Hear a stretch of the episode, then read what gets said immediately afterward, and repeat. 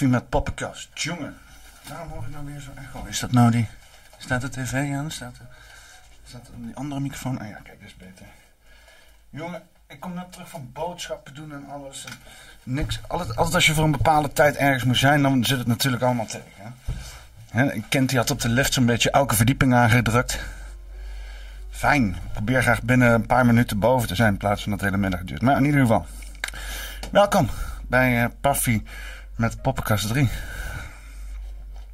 ben helemaal buiten adem, joh. Moet ook eens een keer wat doen, hè. Zo, eens even kijken wat we allemaal in het doosje hebben zitten. Ik ga eerst heel even, eerst even de, de chat erbij pakken. Ik kan hem hier ook al. Maar ik wil hem ook daar hebben. Ik wil overal de chat zien. Eens even kijken. Ja, ik, ik heb wat eh, dingetjes gewoon uh, eruit geplukt. Uh, zometeen voor jullie dingetjes die gewoon deze week zeg maar, zijn tegengekomen en whatever. Of naar, naar ons toe zijn gesmeten meer, zeg maar. Zo, ja. Even wat minder, minder geadem en zo. Dat is ook prettig. Steeds een beetje muziek op de achtergrond. Oké, wie hebben we allemaal in de Kuip? 070 is DH, Ace, Alex B, Cole, Philips, De Verve Bad Show, Ed Marseille, Erik Idika, Jeannette Jarkjank, Jonathan van der Kruif, Maktiki, Maktiki, Neotweef en Rick Peters. Welkom, welkom in de chat van de Poppenkast. Uh, van Paffy met Poppenkast. Ja, en daarom ook de chat van de Poppenkast daar niet van. Nou, ik, uh, ja, ik weet niet. Als jullie dingetjes hebben die er nog recentelijk zijn gebeurd, kan je het er ook insmijten. Ik doe heel even deze wat zetten. Zo. Zo. Ik wou dat ik ook een bakje koffie had, maar ik had er geen tijd meer voor om het te zetten.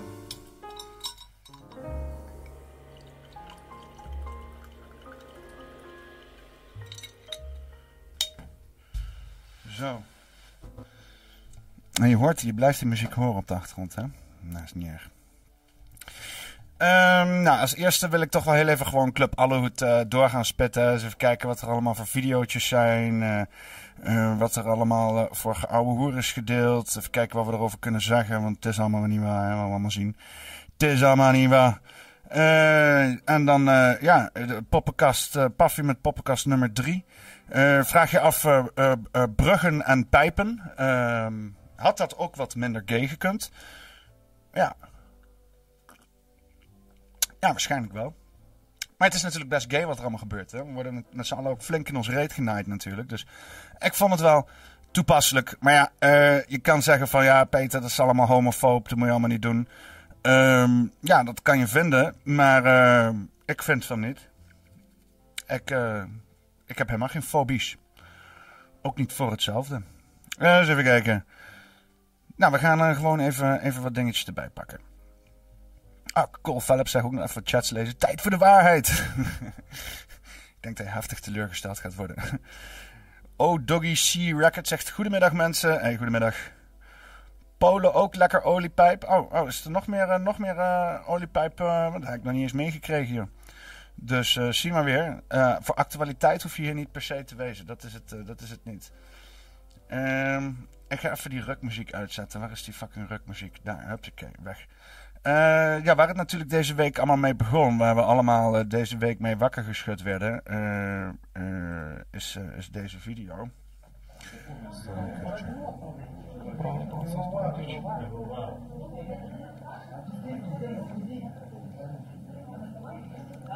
Is mooie glitters allemaal, hè? Dat is bijna spectaculair zou je zeggen, met allemaal vuurwerk en zo. Het stomme is, heel veel mensen stuurden dit nog en die zeiden van ja, en het komt hier vandaan, komt daar vandaan. Maar ja, dit is het eerste fucking frame wat je ziet. Gewoon dit. Uit het filmpje daar heb je niks aan over uh, te kijken waar het vandaan komt of shit in elk geval. Ja, het stomme is, die hele brug, die, is dus, uh, die, is, die hebben ze dus inderdaad uh, geget. Wie dat dan ook is geweest. Waarschijnlijk Oekraïners of zo. Of whatever. Maar ja, iedereen kan dat doen. Hè? Maar die hele brug is niet weg. Hij is gewoon nog steeds weer in gebruik. Dus dat is het hele stomme ervan. Maar ja, uh, er werden natuurlijk een hoop... Even kijken, gaan we de goede kant op? Ah, Remco van Velzen. Kwam die, uh, kwam die hier voorbij? Ah, grappig, ja. Oh, daar gaan we het straks ook wel even over hebben. Um, Dus even kijken. Ik wil gewoon even alle video's af, inderdaad. Uh, want wat hebben we... Would you speak to the people who believe it is a worthwhile vaccine and it is saving lives? Are they just dead wrong? Are they been feed, uh, fed a line from the federal government? Jim, I appreciate the opportunity to speak to the people that went ahead and got the jab. I speak their language. I would... Ja, ja, daar gaan we het straks ook even over hebben, over het vaccin. Maar we gaan het nog heel even hebben over uh, Oekraïne. Voor het grootste gedeelte. with potentially hundreds of thousands of people dying, we must demand the immediate negotiation of a peaceful end to the war in Ukraine, or we will end up in World War III and there will be nothing left of our planet, all because stupid people didn't have a clue. They didn't have a clue. They don't. They really don't understand. I rebuilt our military. I rebuilt our nuclear power. They don't understand what they're dealing with, the power of nuclear. They have no idea what they're doing. I withdrew from the disastrous Iran nuclear deal. Ja, ja. Die gozer, hè. Maar dan hoop ik, ik, ik, ik altijd, als je het mij vraagt. Maar uh, ja, weet je, uh, uh, nul nuance. Maar dit is wel het standpunt waar ik ook altijd voor geweest ben. Gewoon geen oorlog. Gewoon niet doen. Weet je wel? doe gewoon Rusland, die regio. Hun, hun, vredesoperatie wat ze wouden doen. Hè? laat iedereen die weg wil rennen van die vredesoperatie gewoon dan in Europa toe. En ga geen oorlog voeren. Ga geen wapens storten. Kijk hoe het uitpakt. Probeer het diplomatiek op te lossen. Maar nee, nee, nee, nee. Diplomatieke oplossingen met Rusland bestaan niet meer, volgens het Westen. Want uh, Poetin die is, uh, is gewoon helemaal gek geworden. Dat is zeg maar de hele retoriek. En het grappige is, hoe gekker Poetin wordt, de meest. Uh, hoe, hoe, hoe dichter hij bij de waarheid aan het prediken is de hele tijd. Hè? Er zijn steeds meer dingen die, weet je wel, uit Poetins mond komen gezet. Waar mensen in het Westen zeggen van. Ja, ja dat is eigenlijk wel eigenlijk een beetje wat wij hier zo ook zo ervaren, zeg maar. Dus het is, het is grappig en daarom is het ook gewoon een informatieoorlog. En die hele, ja, die hele brug en alles wat daarop gebeurt is natuurlijk ook gewoon deel van de informatie. Maar ja, die brug is dus nou niet natuurlijk, uh, ja, dat, dat, dat is in zekere zin ook een statement. Hè? Dus het maakt niet uit wie dat heeft gedaan. Al was het Rusland, al was het Amerika, al was het Oekraïne. Het is een statement dat dus inderdaad dat waar Poetin al die tijd voor heeft gebouwd, dat dat rustig aan en het afkrummelen uh, is, aan het af, afbreken is. Dus, uh, dus ja, dat kan natuurlijk niet ongestraft. Uh, ja, dan moet natuurlijk weer een hoop meer bravoure hè, eh, voorkomen. Dat is zeg maar het, hetgene wat je hebt met escalatie. Je slaat iemand, uh, diegene slaat je terug. En als je er dan tussen komt, dan zeg je ja, maar hij begon. Hè? dat is het niveau waar we hier ook elke keer op, op zitten. Dat is gewoon prim, primal instinct van mensen. Uh, maar het kan natuurlijk ook weer helemaal uitgescript en dan je zegt van oh, we doen dit en dan doen we dat. Want het ene rechtvaardigt ook weer het ander. Het, het, geeft een soort van verhaal. En dat allemaal ten koste van, uh, van, uh, van hartstikke veel levens. Ehm, ja, al met al. Ik bedoel, want dit is dan Rusland die Oekraïne bombardeert. Uh, ja, we hebben natuurlijk pff, de afgelopen twintig jaar zitten kijken naar hoeveel uh, Arabische steden wel niet worden gebombardeerd door de Amerikanen. En dan zeggen we allemaal, Jee! dus um, ja, het, het, is een beetje, ja, als, als we dit nu gebruiken als van, zie je nou wel, Poetin is de echte crimineel hier. Ja, dan moet je ook wijzen naar, naar de mensen aan onze kant van het team die exact hetzelfde gedrag uh, vertonen. Dus, dus dat, is, dat is zeg maar niet echt een argument. Maar laten we even kijken hoe Kiev wordt gebombardeerd.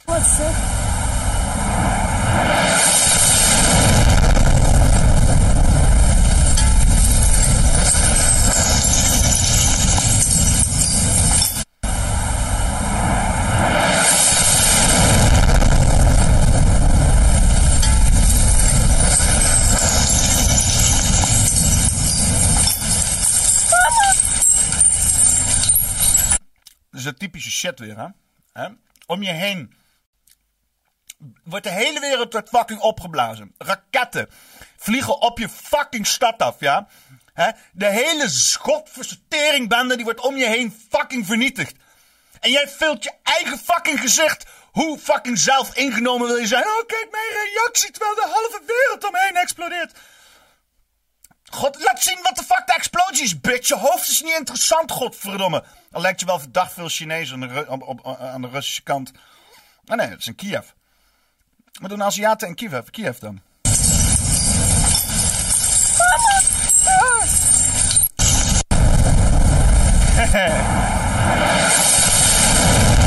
Je ziet daar ook rechts bovenin een beetje meuk vliegen.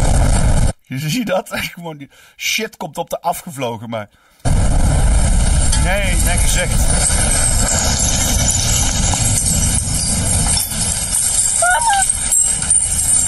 Vreemd. Vreemd gedrag. Blijf ik vreemd gedrag vinden. Um, maar ja, dat is schijnbaar uh, de tijden waar we in leven. Uh, even, even, dat is altijd leuk. Stickers binnen. Ik dacht dat hij gewoon uh, de video's afging. Ik zit ook in video's. Nou, next.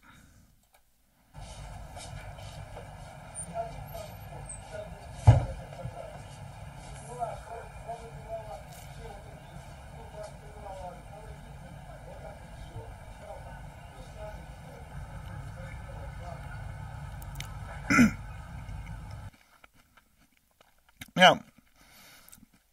Ook een gebouw naar de kloten. Had ehm, raketten en zo, hè?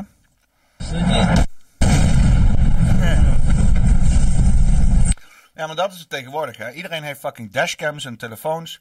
Dus ehm, ja, het is een beetje zo van laat de show maar beginnen. En het wordt toch wel vastgelegd door whatever the fuck. En die beelden gebruik je om, eh, om, om, om te verspreiden en een narratief te bouwen. En ik zeg niet, nogmaals, ik zeg niet dat dit niet gebeurd is. Dit is heel echt allemaal. Alleen, wat belangrijk is, is het motief. Waarom, hoezo, door wie. En dat hele verhaal, dat wordt constant bedoezeld. En dat soort filmpjes helpen daar natuurlijk ook niet bij, weet je wel. Het is helemaal gewoon uh, emotie oproepende filmpjes dit. Ah, emoties en zo. En dan, uh, dan komt het oordelen daarna, want het moet natuurlijk een stekker hebben, goed of slecht. Dus even kijken, Rick Peters zegt, het podcast, de BBC was ook live toen de inslag gebeurde, uh, gepland denk ik wel. Ja, het was een of andere gozer toch, die op het dak stond of zo en die dook weg. Waar die alleen een raketinslag. Ja, dat is ook, zijn ook van die dingen. Hè? Maar ja, je kan ook zeggen van, uh, je weet dat, uh, want de BBC is nou niet echt een, uh, een, een, een, kanaal dat, dat zomaar dingen doet. Die hebben alles helemaal vast dichtgetimmerd in protocollen en agenda's. Dus ja, je weet gewoon wanneer de BBC live gaat. Dus dan krijgen we zeggen van, acht uur journaal, nou dan gaan we nu de boel plat bombarderen. Dan komen we er zo zo in. Weet je wel? Een beetje, een beetje media, media savvy person, die zou er wel rekening mee houden, denk ik. Zelfs, ik denk, ja, ja heeft een, een, een bomaanslag. Uh, heeft dat een, een, een media uh, persoonlijkheid? Ja. Zal ik jullie eens een verhaaltje vertellen? Over campagnes. De Romeinen deden vroeger een campagne. En dan gingen de, de, de, de, grote leger met, met de centurions en de weet ik veel wat, hoe al die legermannetjes heten, gingen allemaal op pad. Bijvoorbeeld de Caesar, die ging op campagne naar Gallië. En daar bedoel je mee dat hij daar fucking Galliërs ging lopen omkopen, afpersen of uh, bedreigen, zodat hun uh, belasting betaalden aan het um, Rijk, aan het Romeinse Rijk. Dus het was een, een oorlogscampagne, en ik kan zeggen oorlogscampagne, maar daar komt ook het woord campagne vandaan. Het is een reeks aan gebeurtenissen die gepland zijn, die je opzet om bepaalde perceptie te, te beïnvloeden. Campagne, campagne. Dus wat doen we in de marketing? Een campagne, marketingcampagne, een reeks aan gebeurtenissen om perceptie te ver veranderen. Dus nogmaals, weet je wel, dat desbetreffende gebeurtenissen echt gebeuren, betekent niet dat het verhaal wat daar rondom gebeurt ook echt is. Dat is allemaal een campagne. Ook een, een, een bombardementscampagne is ook gewoon een campagne. He, daar zit dan een of andere communicatiemiep aan de achtergrond die zegt: Oh, maar dit is wat jullie ervan moeten denken. En dan moet er inderdaad een countercampagne op komen van de mensen die dus inderdaad beticht worden of aangetijgd worden of ondermijnd worden met deze informatie. En die zeggen, nee, dit is wat er gebeurd is. En in beide gevallen is allebei niet wat er gebeurd is. Het is allebei niet wat er gebeurt. Zelfs als je in het midden gaat zoeken, dan kom je ergens uit want, wat helemaal niet waar is. Want beide partijen willen, die, die, die zitten op een heel ander niveau te opereren. Weet je wel, dat, is niet, draait, dat draait om het ondermijnen van elkaars positie. En dat gaat ten koste van levens. Maar als dat soort beslissingen aan het licht zouden komen, daarom is het allemaal heel erg geheim bij de defensie, dan is de moraliteit ver te zoeken. Hè? Dus, uh, even kijken. Zullen we nog wat dingetjes kijken? Uh, die brug voor een brug, zeg maar. Een loopbrug is dit? Ja, we blazen jullie loopbrug op. What the fuck? Maat, jongen. Die, fucking. Ook die Telegram mensen, die zijn dat beeld delen en zo. Mm. Die Telegram, het Bokala onderstreep bar. Ik snap best dat je een watermerk in het materiaal wilt nemen, maar kom op zeg. Gewoon. Het is duidelijk dat hij wil laten weten dat het van zijn kanaal afkomt. Maar het stomme is, dit is gewoon uh, cameramateriaal. Hè, staat eronder ook zo, camera 01. Daarboven ook, 10, 10, 2022. Dat is uh, typisch cameramateriaal. Kan natuurlijk fake zijn. Kan gewoon een, een, een, camera er neerzetten en dan dat erop editen. Maar dan vraag ik me dat af waarom. Maar wat betekent is dat deze, deze telegrammer... Telegram at botchkala uh, slash bar aan camerabeelden zomaar komt of zo op een of andere manier. Ik vraag me toch af hoe dat soort dingen gebeuren, weet je wel. Die Telegram-kanalen, die, uh, die verzamelen gewoon heel veel content en dat wordt dan daarop uh, gezegd. Het stomme is dat dan dit soort gasten allemaal dit soort watermerkjes eroverheen flikkeren alsof de content van hun is. Niet jouw content, maat. Dus even rustig. Kijk dan, zenuwachtig gedoe. Oh ja, het ging over een bomaanslag, hè. Het is wel vette shit dit, want precies op dit moment klapt hij er ook in. Uh, ja, oké. Nou, Jezus Christus. Dat is moeilijk. Want dit is van een bepaald perspectief. Want een ander perspectief was het iets naar achter toe. En dan zie je echt zo'n gozer, die zie je daar lopen. Gewoon op die brug. Die loopt op die brug, een stukje terug. En die ziet dus inderdaad, die hoort die een beetje kijken zo en denken, poef, ontploft die hele zooi gewoon. En dan sta je, dan begin, dan begin je raar die ochtend vreemd. Dat kan ik je nu over zeggen. Hotsekee. Maar vraag me af, wat is er nou gebeurd? Want die brug is er gewoon nog steeds. Is gewoon nog steeds een brug. Kan er nou nog gewoon in lopen of zo? Want ik zag wat after, uh, footage van after, aftermath, aftermath damage. En er is gewoon een, ja, een deuk in de brug of zo. Maar het kan ook zijn dat natuurlijk helemaal niet die brug targeted is. Dus natuurlijk gewoon iets heel anders is getarget, daar beneden. Alleen die brug die staat gewoon in de weg van de zieke explosie. Ja. Nou, in ieder geval, uh, een, van de, een van de zoveel inslagen. Hoe je dat, hoe je dat moet doen. Nou ja, hè, wat hebben we hier nog meer rare shit wat relevant is of niet? Nou ja, er was inderdaad er was geen benzine meer. Nou, nog iets hier.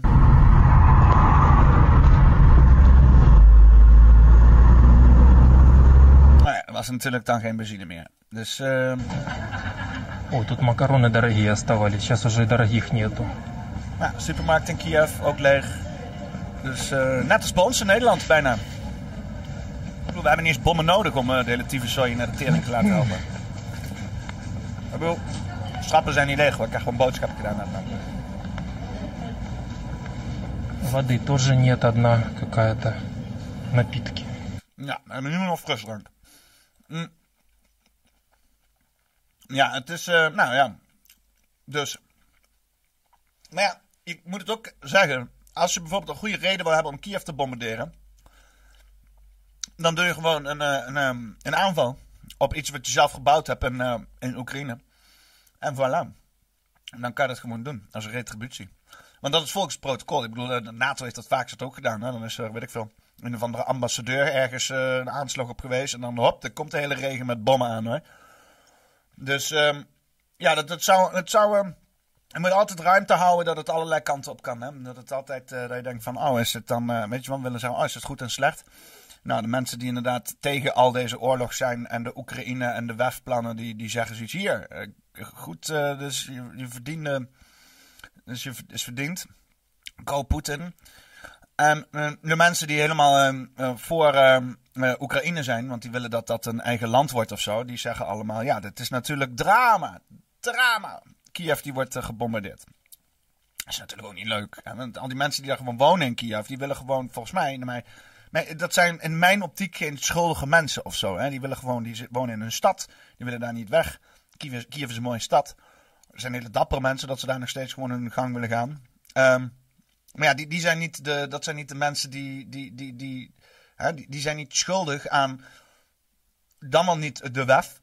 Uh, dan wel niet aan of je gasrekening wel of niet meer kan betalen. Weet je? Dat zijn gewoon mensen die, die hebben er niks mee te maken. En die worden gebombardeerd. Wie niet worden gebombardeerd zijn uh, de mensen in het Kremlin of uh, de mensen op Davos of in de EU of in, in, het parlement. Die worden niet gebombardeerd. En dat zijn wel de mensen die erover gaan. Die sturen de wapens, die sturen de mensen. En die zitten lekker veilig vanuit hun overheidsgebouwtje te kijken hoe mensen die helemaal geen enkele macht kunnen uitoefenen op geen enkele geopolitieke manier gebombardeerd worden namens deze doelen. Uh, dus uh, ja, ben je een Poetin-aanhanger of ben je een uh, EU-aanhanger? Um, wat de fuck zit je de koning aan te hangen, maat? Fuck al deze mensen, kerel. Hè? Jezus Christus. Ik, hoe, hoe, vaak moet ik dat nog zeggen? Nou, ik wil dat wel heel even voortbouwen op dus inderdaad voor alle mensen. Want dat, wij, dat we tegen de, de, de WEF-mensen, de EU-mensen en het politiek in het algemeen zijn hier bij de poppenkast, dat mag duidelijk zijn. Hè, dat we allemaal geen zak in geloven. Het liefst zien we gewoon dat hele zooitje met klaplopers die denkt dat we kunnen regeren over ons gewoon vertrekken. Of op een bootje de Noordzee in of zo. Zo hier, alsjeblieft, ga maar lekker tussen het windmolenpark zitten waar jullie allemaal zo fan van zijn. En dan uh, dat we gewoon het lekker zelf kunnen uitmaken. En dat maken we open en transparant. Want dat is het fucking probleem, dat het niet open is en transparant. Mensen zeggen, ja, maar andere mensen kunnen deze beslissingen niet nemen. Nee, als we niet weten wat de fuck er gaande is, dan kunnen we die beslissingen niet nemen. Maar als we weten wat de fuck er gaande is, wat we natuurlijk erg openbarend zou zijn als we echt krijgen te weten wat er gaande is, hè, dan uh, kan, kan gewoon iedereen beslissingen maken. Beslissingen maken is helemaal niet zo moeilijk. Je moet gewoon, gewoon afwegen En eh, soms kan je ook geen goede beslissing maken, maar dan heb je dus een, een kutbeslissing en een mega kutbeslissing. Nou, dan neem je gewoon een kutbeslissing. Het is super simpel. Maar het heeft macht. Dus mensen die nemen die macht tot zich toe en die zeggen: nee, nee, nee, nee, nee ik ben een expert, dus alleen ik kan dat. Flikker erop. Maar in ieder geval, voor de mensen die van Poetin eh, houden, wil ik even eh, dit, dit filmpje voorbij, die voorbij kwam even ehm, ehm, laten zien. Is- Isn't there strong economic ties between Israel and Russia? Actually, it's very, very strong, growing. Dit is trouwens, oh, oh, dit is trouwens een of andere defensiegozer in Israël. Hij eh, eh, eh, is eh, een rechterhand of een linkerhand of een rechtervoet of weet ik veel. Een of ander, een of ander ledemaat van Netanyahu. Bibi, Bibi Netanyahu, de, prime- de, de, de, de minister, hoofdminister, eh, de, de, de, de, de, big handshow in, eh, in Israël. En eh, die zegt het volgende over. Bibi Netanyahu was in Moscow four times this year, and uh, there are 10 flights every day, Moscow Tel Aviv, Boeing flights, packed. You can't get a ticket, and a lot of business. And actually, politically, Russia and Israel are very, very strong. Everything that's happening in Syria, it's fully coordinated between Israel and Russia. They're on the phone every single day. The Ministry of Defense was in Israel around a month ago. Was an amazing visit and very successful. And there's whatever Russia is doing today in the Middle East is fully in coordination with Israel, Ja, dus ehm, Israël en Rusland, die werken dus samen eh, in bijvoorbeeld Syrië en zo. Ehm, vervolgens werken wij ook samen met Israël, bijvoorbeeld in Nederland. Hè. Ehm, je ziet heel goed eh, Israëlische invloeden uitmonden hier in de manifestatie van Geert Wilders. Maar als je ook naar de politiek luistert, hoor je gewoon dat er over, over het al heel veel sympathie is voor de missie van Israël. En de missie van Israël, voor de mensen die zich afvragen, is het zoveel mogelijk uitroeien van eh, moslims in de regio of zo. Eh, weet je wel. Misschien staat dat niet zo geschreven, vast wel ergens, maar eh, zo ziet het er wel uit. En dan bedoel ik vooral het landje afpakken en de mensen die er problemen mee hebben gewoon gruwelijk afstraffen. Eh, mensen die zich daar tegenover uitspreken gewoon kapot neerschieten op straat. Eh, er was, eh, twee maanden geleden was daar eh, nog een, een gedoe over. Ehm, dus de Israëlische regering staat helemaal niet gelijk met onze Hollandse waardes. Hè? Dus, maar toch doen we daar handel mee. Ehm, en Israël doet ook handel met eh, Rusland. Dus zo zie je dus dat aan de achterkant dat er gewoon prima samenwerken zijn. Los van het feit dat er bijvoorbeeld ook nog gewoon Russisch gas gekocht wordt door Nederland en in via andere kanalen.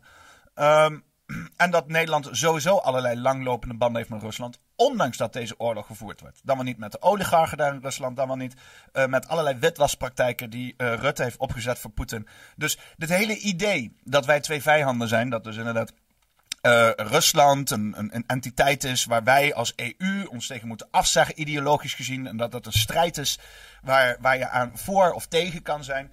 Dat is fictief. Dat bestaat niet. Dat is gecreëerd voor ons plebs. Ja? Zij hebben een bepaald pad van eh, dingen die ze moeten afleggen. Daar is vanuit de plebs weerstand van. En om die weerstand neer te, te, te drukken, creëren ze een fictief verhaal, een thesis, antithesis en daardoor een gesynthetiseerd verhaal waar wij ons in kunnen bewegen, maar niet daarbuiten. Daarbuiten, dat is allemaal een raar gebied. Hoezo stoppen we oorlog? We moeten wel oorlog voeren, want dit is toch wat ons land.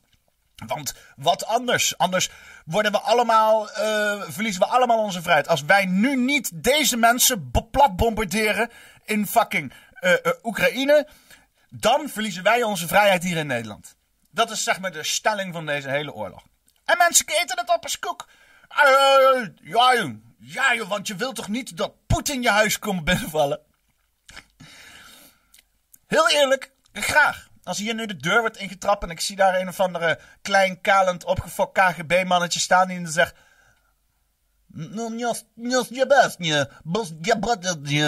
Dan zeg ik, eh, kan je ook Duits? Want het kan niet. En dan eh, zegt hij... jawohl, jawohl, ich bin Putin. Ich bin Putin en ich komme deine Tür in, in, in Stauen. Und wir gehen, gehen ein bisschen, äh, ein bisschen, bisschen Podcast-Aufnahmen machen. Aber äh, als sie da nicht so sieht sitzen, dann gehe ich wieder nach, naar de Nachbarburen äh, zu. Mijn Duits is zo fantastisch. Maar niet zo goed als mijn Russisch. Strabosne, bjesnjekste, blesnjepe verzetje, kazjenemate, jezenemazekazanje. Dat is meer naar het zuiden van Rusland toe, hè? Wat ik bedoel. Een beetje een soort van die, ehm ah god, ehm, Dat is leuk natuurlijk als je die.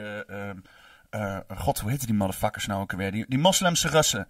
Die zitten daar onderin. Kom, kom nooit op die. Moet ik weer de fucking kaarten bij gaan pakken? Met die. Met die. Met die stro, stro, Stroganov of zo. Eh, ik ben zo slecht in namen, jongens. En ik moet me de laatste tijd nogal niet allemaal namen onthouden voor van alles. Wereldleiders, politici, eh, complot, eh, complottende wereldelite-leden. Mensen die in mijn podcast zijn gekomen. Waar ben ik ook weer naar op zoek? Oh ja, naar, naar Rusland. Hier zo onderin, daar zo. Ehm, mm, mm, mm, Ehm, ga ik hier uitkomen? Ik ga hier, ben ik bang, niet uitkomen. Heeft iemand in de chat heeft het al iets, eh, heeft al, is er iets van, eh, oh dat is, eh, dat is inderdaad die mensen. Is, is die mensen, waarom, help me nou eens even. Ehm, even lager zo. Nee, nee, nee, dit is niet, is niet duidelijker. Nou ja, afijn. In ieder geval, eh, die, die, die komen ook de hele tijd eh, komen die, komen die tussen de Telegram-filmpjes door. Dat zijn dan zeggen, ah, de Tsjetsjenen inderdaad. Ik kom daar nooit op. De Tsjetsjenen, met Kadyrov volgens mij of zoiets, die, eh, die gozer. En eh, eh, eh, ja, dat zijn dan zeg maar moslimse eh, Russen. Dus die zitten dan zo... "Yes, ja, dat is je man, eh, ja, inshallah. Maar, eh, maar, eh, maar, eh, inshallah, wallah." Vind ik grappig. Ik vind het grappig als twee culturen die ik sowieso moeilijk eh, vind te plaatsen met elkaar gaan mixen. Want dan krijg je maar één grote mindfuck. Maar ja, in ieder geval. ehm, het is allemaal bullshit. De hele fucking oorlog is bullshit. Er gebeurt wel shit. Mensen worden opgeblazen. Maar het hele idee dat je dus twee kampen kan kiezen. Dat is gewoon, eh, is gewoon fucking bullshit. Hebben we nog eh, iets anders? I think there will be a conflict if you live here with us. We will not be able to live happy with each other side by side. In your little ignorant racist mind, perhaps, but I believe in humanity. ik weet niet wat het is. Ik heb hem niet gezien. Ehm, hebben we nog iets, eh, nog iets interessants? hier? Hello, Mr. George. How much you pay for the for the new guy? 20 bucks? No, too much money. He's no good, no good operator. Hello, Mr. George. Ja. Het heeft dus helemaal niks te maken met Rusland, hè?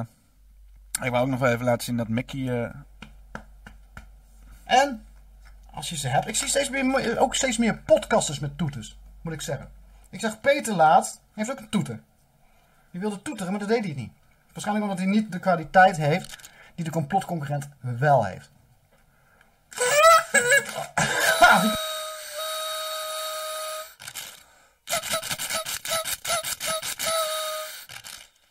Nou, ook eh, zeer irrelevant. Dus even kijken of we nog wat leuke reacties hebben. Is de chat inmiddels ook alweer wat meer gevuld? Wie zijn er aanwezig? Nee, iedereen zit er nog steeds in. 66 Kentil is nog aanwezig. Ah, oeps, te laat, zegt Ewart van Mansum. F, nee, ja, we zijn, ik ben net met het eerste onderwerp bezig. Dus eh, we gaan nog wel, eh, we gaan nog wel even door. Ehm, ja, Rusland. Eh, Rusland eh, en Oekraïne. Ehm, conclusie. Zoals ik al zei in het begin. 230 dagen geleden of zo. Weet ik voor hoe lang deze kutzooi nou al duurt. Dat is allemaal onzin. Ja. Die voor- en tegenpartijen die wij krijgen gepresenteerd. Dat bestaat niet. Er is iets anders gaande. En het is niet een oorlog van Rusland tegen Oekraïne. Maar het is de oorlog van eh, elitaire handelaren met eh, economische belangen. Tegen het volk. Die die belangen niet zozeer heeft. Ja. Ja, maar krijg je dan? Ja. Ah, godverdomme, dan gaat hij weer. Ik moet echt mijn standaard browser moet ik eens een keer. Um, mm, copy link. Dat heb ik nog steeds niet ingesteld. Dus die PC die ik hier heb, dat is echt um, een vette waardeloos. Zo. Zo. Zo, sorry voor de eetgeluiden. Want als...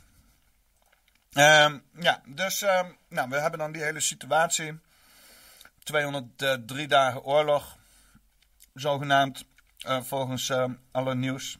Mensen die willen heel graag dat, eh, dat, de, dat de oorlog do- door blijft gaan. Nee, meer wapens sturen, zegt Stuart Stuartsma. Meer wapens sturen. En maar wapens sturen van, hè, wat is het, 3, 3, 4, 5 miljoen euro. Die dan vervolgens raketten of drones uit de lucht schieten van, van 20.000 euro. ja, dus je ziet er iets vliegen en denk ah motherfucker, pak je 3 miljoen euro raket, voep, bam opgeblazen. Yay, we hebben hem. Dat heeft ons 3 miljoen euro gekost, die Russen. Ja, dat kostte dus inderdaad ons 20.000 euro. Die kunnen voor datzelfde geld, kunnen ze de godverdomme nog 20 sturen. Dus, eh, want dat is het uiteindelijk. Wie wordt als eerst economisch uitgeput? Nou, dat was het idee met ook allerlei sancties om Rusland, hè, als je in het hele verhaal gelooft, economisch uit te putten. Maar ook dat zijn niet sancties op Rusland. En dat wordt ook al van het begin gezegd. Dit zijn sancties op het volk. Want het volk moet kapot. Alle kleine mensen die iets hebben, die weet ik veel zelfstandigheid ervaren, die moeten kapot. Als wij een beetje na gaan denken, dan word je er zo intens verdrietig van. Zo onvoorstelbaar dit, dit, dat dit ons gebeurt gewoon. Nou, ik wil het woord eigenlijk niet gebruiken, maar het wordt gewoon een kutland. Kan ik even storen? Ja, dat mag. Wat is er allemaal aan de hand? Nou ja, eh, we moeten dicht. We hebben gewoon een... eh, Ik bedoel, eh, ik moet heel eerlijk zeggen, want ik heb wel altijd. Ik, kijk altijd uit naar, eh, naar acteurs. Naar mensen die niet echt zijn, misschien, weet je wel. En eh, ik, ik probeer dat met een korreltje zout te doen. Want eh, om mensen nou weg te schrijven als niet echt, terwijl het gewoon echte mensen zijn, is, is, is lullig. Maar deze bitch heet Baas. Kom de fuck op, Jezus. Waarom, waarom, waarom moet het allemaal weer zo fucking verdacht zijn? Loes Baas, Bakster, eigenaar, ex-eigenaar van een bakker. Krijg ik altijd heftige gevoelens van eh, nappigheid bij. Maar laten we, ik bedoel, het verhaal eh, is eigenlijk, ik heb al meerdere bakkers gehoord die duizenden, duizenden euro's moeten betalen om, eh, om te kunnen overleven. Dus eh, eh, wil jij, wil jij vers brood, dan moet je tegenwoordig gewoon lekker naar de supermarkt toe. enorme hoge energierekening. Dus wij gaan het gewoon niet eens meer proberen. En we uit zitten rekenen. En toen dachten we echt van... Oké, we zitten nou rond de 2200 euro per week. Het werd die week erop 30% duurder. Dus het wordt nog meer. Dus, dus weet je... Over meer dan 10.000 euro per maand straks. Ja, wij gokken dat het afgelopen maand 11.000 euro is geweest. Hier hebben we het gehad. Ja joh, je- dit kan je ook niet meer voorstellen. Ik, ik, ik moet zeggen, ik ben hier nog maar twee keer geweest sinds zaterdag. Ik ben er nou niet echt heel erg happy als ik hier ben. Ze zien toch dat iedereen omvalt. Kan mij niet voorstellen. Ja, of ze hebben dat torentje dichtgeplakt hoor. Dat geloof ik zo. Er wordt ook gezegd dat het is ook een beetje een stukje marktwerking natuurlijk, hè, wat er nu gebeurt. Dat mevrouw... Marktwerking, ja. Inderdaad, de energieprijs synthetisch laten opkrikken naar eh, hoogtes van 700 keer zo duur. eh, door middel van eh, accijns en belastingen die er nog steeds op zitten, die zouden af kunnen halen. Dan wordt het alweer een heel stuk goedkoper. Eh, vreemde handelsmethodes, inkoopplekken die, eh, die niet hadden gehoeven. Ehm, en natuurlijk het, het, het afsluiten van, van, van, van eigen gecreëerd eh, eh, eh, gas.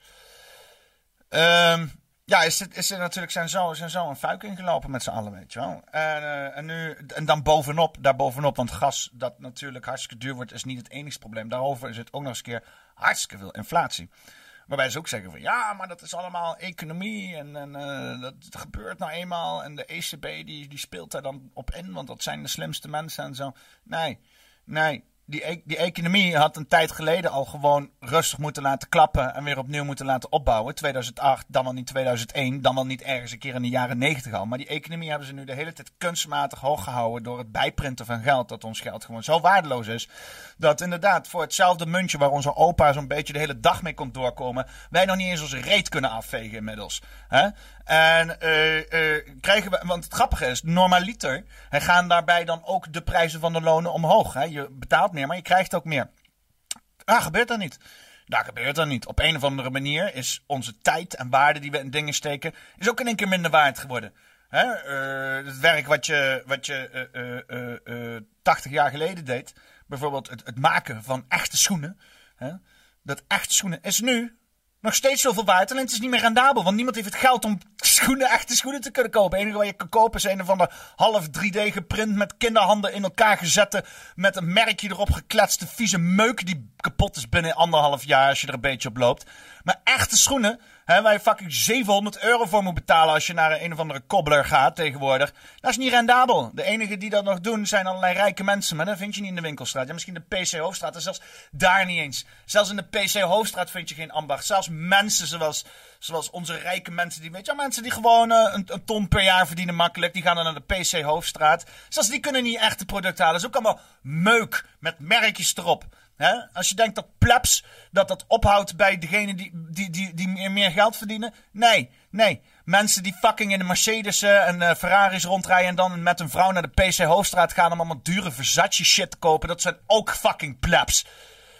Vind ik persoonlijk. Maar ja, in ieder geval gaan we verder met deze vrouw. Bij elkaar zijn, nou dan zou je toch helemaal een... eh, nou, de- Nou, heeft ze daar niet een punt?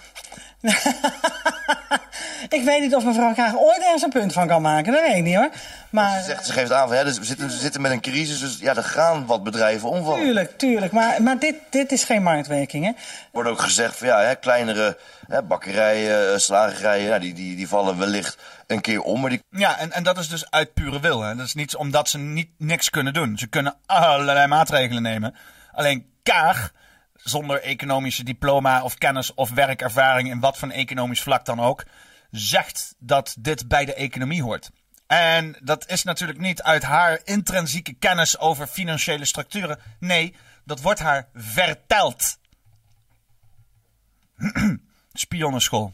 Kunnen zich dan, nou, die mensen kunnen dan bij een, hè, bij een groter bedrijf gaan werken. En dat er ja, uiteindelijk maar grotere bakkerijen en slagers zijn. Ze hebben volgens mij heel graag die touwtjes in handen wat wij Nederlanders gaan eten. En Bam! Deze vrouw neelt hem op. Daarom vind ik het zo jammer, jammer dat ze dan fucking Loes Baas heet. Dat ik denk, godverdomme, loop je wel met mijn mind te fucken. Maar deze shit is exact, exact wat er gaande is. Zij kunnen het niet hebben dat er fucking onafhankelijke mensen zijn die zelf beslissen hoe bepaalde voedingswaarden worden gesteld. Nee, dat moet allemaal gereguleerd en gecontroleerd zijn vanuit het EU-orgaan. Zodat zij dat kunnen eh, ja, manipuleren eh, en optimaliseren. Hè? En dat is allemaal onder het eh, kader van een groene agenda. Want dat is waar we ons ethisch en moreel achter kunnen, kunnen, kunnen schalen.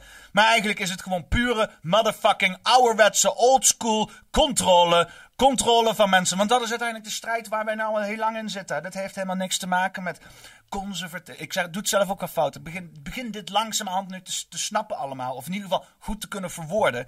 En dat is.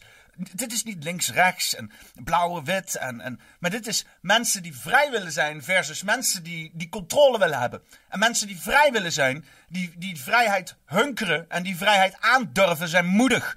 Mensen die controle willen, die twijfelen aan wat ze kunnen en die zijn angstig. Dus dit is gewoon een tweestrijd van angst versus moed. En er is momenteel vooral, als je zag wat voor een angst er uit die pandemie kwam. en hoe snel je dat kan opwaaien. En hoe mensen dat bezit. Weet je, dit is een zeer angstige periode. En wat wij nodig hebben is meer fucking moed op een of andere manier. Vraag me niet precies hoe. In ieder geval, eh, eh, als je beslissing maakt, doe het niet uit angst, doe het uit, uit moed. Doe gewoon zo van, fuck deze shit, ik ga dit doen. Maar ja, deze vrouw, die is gewoon keihard, eh, ja, die, die, is, die wordt gewoon keihard genakt. En wat ze erin stoppen. En vooral veel enzymen en andere rotzooi, zodat het maar heel goedkoop te produceren is en heel duur te verkopen. Dat gevoel heb ik. En vooral dat het in, uit een ander land moet komen. Want wat wij Nederlanders produceren, dat is vast niet goed. Ah ja, wat ik dus wil zeggen, die mensen die dus inderdaad. Ik vergeet de schakel, jongens. Eh, die mensen uit angst, die mensen die angstig zijn, die niet durven vrij te zijn, of die niet durven andere mensen vrij te laten zijn, die moeten dus die controle hebben. Hè? Die moeten dus inderdaad alles controleren, tot op de uh, molecuul nauwkeurig weten wat er precies aan de hand is, zodat zij controle hebben over datgene wat er gaat gebeuren. Ja? Want als jij controle loslaat, als je zegt ik hoef geen controle meer te hebben, ja, dat is, dat is, dat is, dat, dat, daar kan je angstig over worden als je niet weet wat er gaat gebeuren. Kan je ook inderdaad een beetje fucking moed tonen en gewoon de toekomst instappen met een goed hart. Want dat is fucking moraliteit. Je angsten opzij zeggen, moed tonen en zo samen, samen de fucking toekomst instappen. Maar wat deze politici doen en wat deze mensen doen die allemaal nu in de wereldleiding zitten, die zijn allemaal zo angstig. Ja, die zijn bang voor dit, bang voor dat. En op basis van dat worden nu keuzes gemaakt. Ja, wij zijn bang voor dit, dus nu moeten jullie dat doen. Ja, dat is zo'n beetje de hele retoriek van de afgelopen twintig jaar. En wat het rare is, dat alles wat is gebeurd de afgelopen uh, 100 jaar voortkomt uit diezelfde kanalen van die mensen die dus nu zeggen dat wij angstig moeten zijn en daarom dit en dat moeten doen. Dus uh, het is. En mensen voelen zich ook nog aangesproken, ook fucking de jeugd. Ja, maar wij, wij moeten de aarde redden. De, de aarde redden? Wat? Is helemaal, helemaal verwijderd van wat, wat realiteit is. Maar in ieder geval, nog even deze vrouw. Wat, zegt het over uh, Nederland op dit moment, waar we nu zijn? Oh joh, maar wij worden arm. Straks gaat Afrika die gaat een televisieprogramma opzetten voor ons Nederlanders. Ha, Giro 555 steun de Hollander in, uh, in, zijn, in zijn zware, zware strijd tegen uh, hongersnood. We hebben hier natuurlijk al een keer een hongersnood gehad. Zijn we misschien een beetje vergeten. En zo na, na de oorlog volgens mij. Of in de oorlog. Of eh, rond de oorlog of iets. En, we hebben gezegd dat nooit meer. En dan zijn we gewoon gaan boeren. Dat is zo simpel is het. Want we hebben hier vruchtbaar land. We hebben zaadjes. kunnen gewoon vreed te maken hier, zeg maar. Hè? Als we het mogen, zeg maar. Als we het fucking mogen. Dan kunnen we hier gewoon vreed maken wat we willen. Weet je, je kent ze wel zo'n dag. Dan gaat, eh, weet ik van wat, wat voor eh, beroemde... Krijgen wij straks eh, hulp vanuit eh, Afrika? bedoel ik, wij zijn nog bijna onderontwikkeld. Dat is echt waar. We worden echt een onderontwikkeld land. Ja. Ja, alle ontwikkeling die hier geweest is, alles wordt om zeep geholpen, hè? Het is, Ja, maar dat is het wel, hè, weet je. Door dit soort fucking ambacht allemaal het land uit te sturen. Dat zie je ook gewoon eh, naar onze bouwverleden. Als je gebouwen ziet van eh 200, 300 jaar geleden. Als je dat tegenwoordig wilt bouwen, dan ben je, ben je een vermogen en een decennia kwijt. Om dat soort precisie en fijnheid te kunnen bereiken. We kunnen dat niet meer. We hebben allemaal uitbesteed aan machines. En zelf kunnen we helemaal geen ruk meer, meer. En dit is ook weer zo'n moment dat we straks niet meer in staat zijn om gewoon ons eigen brood te bakken, bij wijze van spreken. Maar dat we alleen nog maar een algoritmetje in een computer kunnen gooien. En totaal afhankelijk zijn van allerlei onzin. het is meer dan 30 jaar aan, aan levenswerk. Wat, wat, wat doet dat met je als je dan hier zo eh, staat in een verlaten bakkerij? Ja, maar weet- wat doet het met je, weet je? We zitten nog wel een beetje redelijk op een automatische piloot, hoor. Want als wij een beetje na gaan denken... Nou, Dan zakt het moedje in de schoenen. dan word je er zo intens verdrietig van. Dat, dit is echt zo, zo onvoorstelbaar dit, dit, dat dit ons gebeurt gewoon. Ja, slaap je ook slechter door? Oh, wij, dus- wij praten bijna de halve nacht. Hoe dit, hoe dat en hoe verder. Vooral hoe verder. Want ja, je moet het pand natuurlijk ook nog verkopen. Hoe hou je dat nog vol? Nou ja, dan heb je keus. We hebben geen keus. Wat vind je daar nou van? Dat heel Nederland straks in een leuke winkelstraat gewoon geen slager, geen bakker meer heeft. Dan ga je een rondje fietsen en dan denk je, oh, ik ga lekker krentenbal halen bij een bakker. Ik weet het niet. Maar Nee, alleen nog maar eh, een winkelstraat vol, vol geautomatiseerde winkels. Waarbij als je daar naar binnen loopt, je aan 6000 kanten gescand wordt en geviewd wordt. En dat eh, als je de winkel uitloopt, alles automatisch van je CBDC bankrekening af wordt geschreven. Dat is de toekomst waar we in lopen. Geen ambachtelijke aandacht meer. Ik bedoel, dit is al de wereld waar we fucking in leven, weet je wel. Het is al een wereld waar we in leven waar er nauwelijks meer aandacht is voor bepaalde plaatjes. Tenzij je je, je, portemonnee eh, ondersteboven keert op tafel. Want dan, dan kan er misschien wel een beetje aandacht worden gegeven. Maar die hele massa shit, hè, wat door onze strot heen wordt gedouwd. Wat gewoon, omdat eh, ons geld gewoon structureel minder waard wordt gemaakt. Dat gewoon eh, alles maar groter moet en minder zorg voor het individu. Of het nou is over het onderwijs of de, of de medische wereld of gewoon de voedselindustrie. Het moet allemaal zo fucking groot zijn. Jij verdwijnt gewoon. Jij als kleine individu heeft helemaal geen reet meer te zeggen. Als je een keer een vraag hebt in een supermarkt, dan krijg je een stelletje stomme eikels die je aanstaan te staren. Die niet weten wat de fuck zij eh, überhaupt in de winkel hebben liggen. Want zij hebben nul, maar dan ook nul connectie met datgene wat zij verkopen. Dat zijn allemaal geen mensen die meer liefde hebben voor het product. Nee, die proberen gewoon die massa eruit te stampen, de boel draaiende te houden en geld te verdienen. Weet je, dit is, dit is al de wereld waar we in leven. En dit is de wereld waar we nog verder in gaan. Ik dacht dat die hele eh, eh, eh, digitale revolutie ons zeg maar weer terug zou brengen bij die individuele aandacht. Omdat we inderdaad zaken zo konden optimaliseren dat de tijd vrij kwam om in deze hoge verwachtingseconomie gewoon eh, eh, toch weer die, die ambacht, die aandacht te kunnen besteden aan het individu. Dan wel niet door het gebruik van weet ik veel 3D-printers of algoritmes of ik, ik weet het ook niet. Maar het enige wat ik zie is dat al deze technologie gekaapt wordt door nog grotere entiteiten om de hele boel zo groot en mogelijk te maken. En dat al kleine initiatieven niet eens meer mogelijk zijn. Zie je ook in de tech-industrie, als er een klein initiatief is die onafhankelijk is, hup, meteen opgevreten door Google of Facebook en komt daar een of andere bureaucratische kluwe uit van, van onmogelijkheden waar je, waar, waar, waar- wat totaal beïnvloedbaar is door allerlei marktwerkingen en zo. Niks is meer onafhankelijk. En dit is weer opnieuw zo'n golf aan, aan shit die je door de maatschappij die dus inderdaad onafhankelijke mensen afhankelijk maakt van het grotere systeem. Daar valt, daar valt eigenlijk gewoon niks meer van te vinden. Nou, ik wil het woord eigenlijk niet gebruiken, maar het wordt gewoon een kutland. Kutland! Liken, subscribe. Nee, helemaal niks liken. Like mij. Ehm, ja, dus, dus dat, is dan, dat is dan. Dit wordt er allemaal. Dit is te rechtvaardigen. Want als dus wij geen oorlog hadden gehad, zogenaamd met Rusland. Ja. Dan was dit niet. Dan, dan, als dan dit soort nieuwsberichten naar buiten kwamen. Dan eh, kreeg je hetsen. Weet je wel. Dan hadden mensen zoiets van: dit hoeft niet, dit is niet nodig. Maar omdat ze nu kunnen zeggen: van ja, maar, maar oorlog. Hè? En we komen net uit de COVID. Waar we ook niks aan konden doen, allemaal. Eh, eh, eh, kunnen ze dit soort van verantwoorden? Hè? En ik weet niet, want dit is Po-nieuws, dus is gewoon natuurlijk NPO-propaganda. is in mijn optiek te peilen en te testen of dus dit soort berichten, berichtgevingen, of dat al publieke hetze oproept. Dus even kijken wat de comments eronder zeggen. Wat afschuwelijk dat dit moet gebeuren. Dat dit moet gebeuren, hè? Dat dit moet gebeuren. Als mensen eh, het kabinet eh, van nu nog vertrouwen, ben je echt ziek in je hoofd. Ja, dat is wel inderdaad. Maar ja, dit moet natuurlijk niet gebeuren. Dit, dit is geconstrueerd. Zo bizar, man. Zulke eh, hardwerkende mensen, gepassioneerde mensen die gewoon hun boterham willen verdienen op een eerlijke manier. En dan dit. Ongekend, ongekend dat dat in Nederland gebeurt. Ja, eh, dit gebeurt de hele tijd al in fucking Nederland. Er zijn al zoveel beroepsgroepen die onder het mom van progressie worden weggefilterd. Omdat er weer een of andere gigantische corporatie daar de hele boel komt eh, uitwonen. Denk aan die gigantische supermarkten die de kruideniers eruit hebben geholpen. Moet je je voorstellen dat je naar een supermarkt gaat met, met, met, met mensen die gewoon lokale producten waar ze de banden mee hebben verkopen. En dat je gewoon naar een balie kan gaan en zeggen van... Hé man, ik heb dit, ik heb dat. En dat die gewoon wat dingetjes voor je inpakken. En zeggen, ja, alsjeblieft, weet je wel. Aandacht, tijd. Maar dat, dat, dat, dat, dat, dat hebben we niet meer. Hè? En dat willen we dan ook niet meer. Dus als dingen sneller gaan en zo, oh, dan, dan, dan, dan, dan, dan, dan, dan is dat schijnbaar maar rendabel. Je ziet in Amerika zie je dat heel erg met, met die, met die, met die wall, eh, Walmarts en zo. Hoeveel eh, lokale eh, eh, ondernemers die Walmarts allemaal naar de kloot hebben geholpen. Hele, hele dorpjes, rustieke dorpjes gewoon hebben gebombardeerd naar een soort van, ja, alleen nog maar een, een woonwijk in the middle of nowhere. En waarbij dus iedereen weg wil, want het is geen aantrekkelijk dorpje meer. Het is gewoon een soort van wooncommunity met een zieke eh, eh, loods met spullen ernaast, zeg maar. Er zit geen waarde meer in gewoon, want ik bedoel, de dingen die we kopen, die dingen die we tot ons nemen, hoe dat in onze community op is gezet, dat is heel belangrijk. Ja, dat zegt iets over wie je bent, waar je bent. En, en, en dat mm, geeft je connectie met, met, met jouw locatie in de buurt. Maar als dat allemaal maar generiek is en groots en, en, voor, voor Jan Alleman en hetzelfde als je het in Amsterdam komt, hier in Arnhem. Dat is toch fucking, dat is, dat, dat is toch geen aan? Dat is toch allemaal karakterloos en cultuurloos? Maar ja, dat is wel waar we heen gaan. We hebben straks gewoon alleen nog maar eh, grote staatsbakkers die dan weer geprivatiseerd worden voor multinationals of zo. En dan, eh, en dan moeten we het daar maar mee uitzoeken. Dus even kijken, hebben we nog wat eh, nuttigs te zeggen in de, in de comments? Eens even kijken. Eh Ewout van Mansum zegt ambachtelijke ambacht. Ja, een beetje dubbel op hè. Occupy the Getty zegt jup. Erik frikadelle kip en spekrollade gehakt met ui. Super.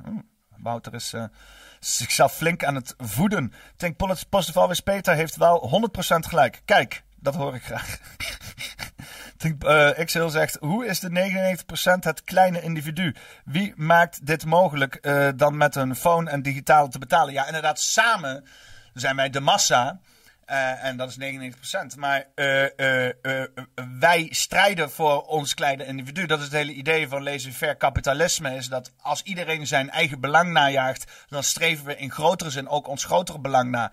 Maar daar valt geen monopolie op te bouwen. Waar een monopolie op te bouwen valt, is als je dingen in het groot trekt op kan schalen. Wat dus inderdaad onder het hele neoliberale eh, eh, economische systeem allemaal maar gevrijwaard wordt. Want ik vind het heel raar, weet je. Ik heb nog geleerd dat monopolies slecht zijn. En nu zijn monopolies zijn een beetje de norm aan het worden. Alles moet een monopolie worden. Als jouw bedrijf of industrie geen monopolie is, dan is het niet controleerbaar, niet rendabel en eh, dan kan je het niet groen maken. Hè? Dat, is, dat, is waarom, dat is schijnbaar waarom monopolies in één keer wel mogen, omdat het allemaal groen moet. Want dan alleen grote bedrijven kunnen verantwoordelijkheid nemen of zo.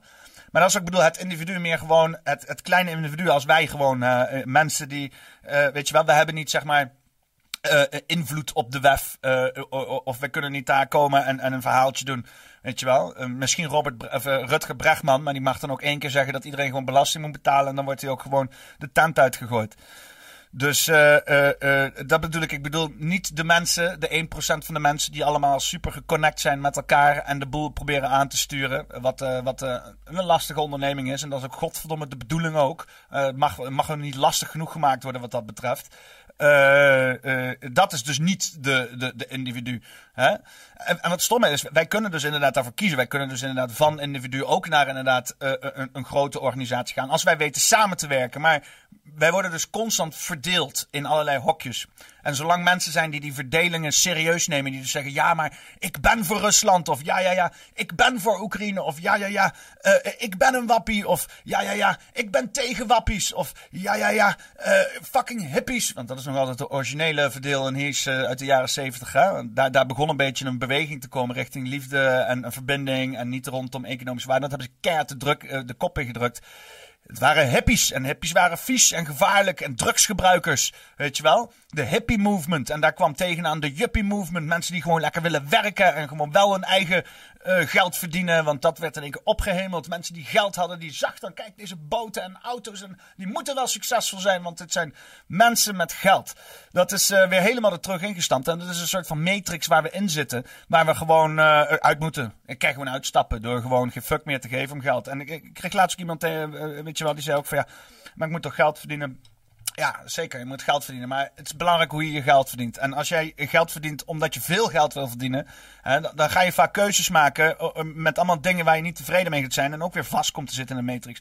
Je, je moet eh, geld verdienen alleen daar waar het nodig is. En je moet ook gewoon een gunfactor hebben. Zorg dat je iets doet. Zorg dat je iemand kent. Zorg dat je jezelf in een situatie hebt waarbij dat komt. Eh, en als het zo moet zijn dat je inderdaad iets moet doen waar je geen zin in hebt. Omdat je gewoon moet overleven. Dan zorg dat dat niet de norm wordt. Probeer daar zo snel mogelijk weer uit te komen. Weet je wel. Je moet natuurlijk doen wat je moet doen. Maar heb voor ogen een duidelijk doel. Hoe jij je zaken wil gaan. En laat het gewoon niet om geld Laat geld een bijproduct zijn. Weet je. Als jij waarde kan creëren als persoon. Dan maakt het niet uit in wat voor een systeem je wordt gegooid. Jij kan waarde creëren. En dan kan je dat dan la- laten omzetten naar geld. Of naar, bitcoin. Of naar flessen rum. Zeg dat je wil uitbetaald worden in flessen rum. Hey, yo, lessen. En een man. En ik weet niet. Ehm, nou, hadden we nog een onderwerp? Zeker hadden we nog een onderwerp. Ehm, ja, er is een eh, interessante PDF eh, is naar buiten gekomen. Ehm, eh, die. eh, eens even kijken. Het is eh, namelijk een, een PDF. Even zo doen, zo. Van het International Journey of Vaccine Theory Practice and Research. Nou ja, ik, ik, ik weet wel, dit is een, met, met allemaal tabelletjes en waardes en foto's en zo. Dus, dus ik heb dit zelf allemaal niet super goed gelezen. Eh, niet, zeg maar, want ik snap er toch geen reet van. Ehm, maar eh, er zijn mensen in mijn omgeving die er wel wat van snappen. En die hebben mij even in het kort uitgelegd wat er dus in, dit, eh, in deze PDF staat. Er is dus een onderzoek gedaan waar dus eh 1600 eh, symptom- symptomatic persons after anti-COVID mRNA injections. Dus heel veel mensen die dus eh, duizend zes, raar getal trouwens, duizend en zes mensen die dus inderdaad na eh, het vaccin allerlei symptomen hadden, die hebben ze dus het bloed van onderzocht. En wat dus de conclusie is, eh, zullen we eens even kijken of we gewoon meteen helemaal naar onder naar de conclusie kunnen. Een conclusion. Ik eh, ben bang dat hier geen simpele conclusie staat, maar ik kan hem zo wel even vertellen. Eh, ja, hier gaat eh, geen simpele conclusie staan. Ze hebben dus inderdaad allerlei microscopische, dus inderdaad foto's gemaakt van het bloed, bloedonderzoek gedaan, elektromagnetisch, eh, hoe noemen we dat nou? van die elektro. in ieder geval, teles- microscoop, elektroscoop, elektromicroscoop, ik weet het niet in ieder geval iets dat je fucking klein kan, kan, kan foto's maken op, op, op microscopisch niveau. En ja, wat ze aan zijn getroffen is dus inderdaad structureel eh, in het bloed van eh, alle mensen die symptomen hebben van het vaccin. Eh, ik zal straks de link van, van dit, deze PDF in Club Allehoed zetten. Weet je wat? Ik, ik gooi hem gewoon. ik, even kijken, ik heb hem hier staan. Ik hem voorwaarts doen naar eh, Club Allehoed. Kom maar. Club Allehoed, yes. Ehm, dus kan hem zelf kan doornemen. Eh, voor de mensen die niet weten wat de vak Club Allehoed is. t.me slash Club. Eh, en daar, daar, vind je, daar vind je ons. En ja, dat er dus inderdaad wel degelijk gewoon aantoonbaar eh, eh, zaken gaande zijn in het bloed van mensen die inderdaad symptomen hebben van het vaccin. Die, eh, ja, die overal, die bij alle, die bij alle, dus bij allemaal, alle duizend en zes mensen waar ze bloed, hebben gecontroleerd, die symptomen ervaren, hebben allemaal diezelfde soort dingen in het bloed gaande. Waarbij er dus inderdaad stollings zijn en, en, en klonteringen. dat er dus op een of andere manier. Eh, zoals er dan mij uit, uit is gelegd. Dat dus de eh grafe, eh, even kijken hoor. eh grafe, grafeenhydroxide. Die dus de, eh, cel, eh, de DNA eh, omkapselt. eh, om dus inderdaad die DNA bij jou in het lichaam te krijgen. En die dat dan heel even overleeft. En dan op een gegeven moment, moment dat dat op de juiste plek is, vrijgelaten kan worden. Eh, die eh, breekt dus af, maar niet helemaal. Zeg maar hetzelfde als dat je hebt met die microplastics. Het, het, wordt wel kleiner en kleiner, maar het breekt niet af. En wat je dus krijgt is hele kleine, scherpe deeltjes. Die dus inderdaad de hele boel lopen te verneuken in je lichaam. Dat is een beetje het, het, het, eh, ja, wat er dus nu eh, wo- wordt gezegd. Ik zei, wat kan je er tegen doen? Want heel veel mensen die worden toch angstig van als mensen gevaccineerd zijn. Van ja, shit, ik heb die shit in me, wat moet ik dan doen? Ik wil er liever niet over nadenken. Wiet smoken, schijnbaar. Het liefst smoken is natuurlijk niet, is niet de beste manier. De beste manier is het om te eten of om thee te zetten. Hm? Zit je wiet thee. En dan, eh, ja, weet je wel, zoals ik het in het begin van de pandemie ook eh, begreep. Het was een, eh, een artikel van, ja, toch wel een gerenommeerd van The Times of, of, of, Wall Street of iets dergelijks. een of ander toch wel gerenommeerd blad die dus inderdaad zei dat dus de cannabi- cannabinoïde receptoren in je lichaam ervoor zorgen dat dus de eh corona-receptoren, zover dat allemaal bestaat, niet eh, ontvankelijk of minder ontvankelijk was, omdat er dan cannabinoïde receptoren zaten. Dus als je inderdaad smoked, dat je minder vatbaar was voor, voor corona. Dat is mooi, dat vond ik grappig om, om te lezen. En het is natuurlijk fijn, want ik smoke. En dan krijg ik het idee dat ik gezond bezig ben. En van gezond, denken dat je gezond bent, word je alleen maar gezonder. Hey, magisch, gewoon bijna. Ehm graphene, zegt Je- Je- Jeanette. Graphene, graphene. Ja, eh grafeenhydroxide, zoals ik dat heb begrepen. Eh, eh, en ah, we krijgen natuurlijk heel veel. ja, dat, dat grafeen is helemaal nieuw. dat is een soort van op, op een nanoschaal hexagonaal verbindingjes van inderdaad graphite, grafiet. Hetzelfde wat in je potlood zit, bij wijze van spreken. Alleen dan één eh, een, nanometer eh, eh, dun, dus één, één atoom dun. En daar ja, kunnen ze dan die kunnen ze manipuleren, kunnen ze buisjes van maken of whatever. Maar dat is allemaal super nieuw. Dat is echt super nieuw. Dat is echt iets van de afgelopen vijf jaar of zo. Dat zit ze nou allemaal in ons lichaam te stoppen met die vaccins. Dus ja, dat is vreemde, vreemde zaken zijn dat natuurlijk. En het rare is, als je dat inderdaad dan zei. En waarschijnlijk hier ook, komt ook hier zo'n balkje onder staan van, oh, eh, wil je echte medische informatie? Ga dan nu naar de site van de CDC. Niet fucking realiserend dat daar de fucking misleidende informatie staat. Maar ja, eh, goed bezig. Big Tech, heel moreel, moreel van jullie om het informatiestroom in heft te nemen, zodat mensen de informatie kunnen vinden waarbij ze hun eigen gezonde keuzes kunnen maken. Nee, eh, nou, het is natuurlijk eh, eh, Google, het platform YouTube waar we nu op zitten. die hebben natuurlijk diezelfde investeerders die ook investeerders hebben in de, ehm, eh, eh, eh, de farmaceutische industrie. Dus helemaal aan de achterkant, die belangen die zitten allemaal gewoon verwoven met elkaar. Dus ik kan me voorstellen dat dat, ja, dat dat inderdaad op die manier doorcijpelt. Ik vind het nog in ieder geval fijn dat het eraf kan met alleen maar een medische disclaimer. Maar ja, je moet bedenken dat ook gigantisch veel mensen hartstikke hard geband zijn. eh, die gewoon, eh, eh, en je ziet ook bijvoorbeeld Chris Martensen is gewoon een afgestudeerd viroloog. Die ook gewoon informatie geeft vanuit zijn perspectief. Dat is een expert. Dat is een van de experts waar we naar zouden moeten luisteren. Zogenaamd. Maar die wordt ook constant fucking geband over de dingen. ja, dan heeft hij iets gezegd waar dan inderdaad protocolsgewijs van allerlei dingen mee mis is. En terwijl dat misschien hartstikke belangrijke informatie is. En dan, en dan wordt dat gewoon gecensureerd. Dus dat is, eh, dat is natuurlijk, ja, het is, het is schandalig. Eh, ik kan ook niet verwachten dat mensen die dus dan inderdaad gevaccineerd zijn, dat hun goede keuzes konden maken of zo, weet je wel. Moet ook een beetje, ik, ik hoor soms ook nog wel eens wat haat naar mensen die dan gevaccineerd zijn. Die komen niet in de buurt, shedding, eh, ik hoef geen gevaccineerde sperma. En dat moet je allemaal zelf weten, maar moet even niet, loop even niet zo verdeeldheid de zaken. We proberen, we proberen, moeten juist nu in een tijd komen waarbij we verzoening hebben en bij elkaar komen. Dan moet je niet allerlei lijnen gaan lopen trekken tussen, hè. Ja, maar ik, ik ga alleen met wakkere mensen om. ja.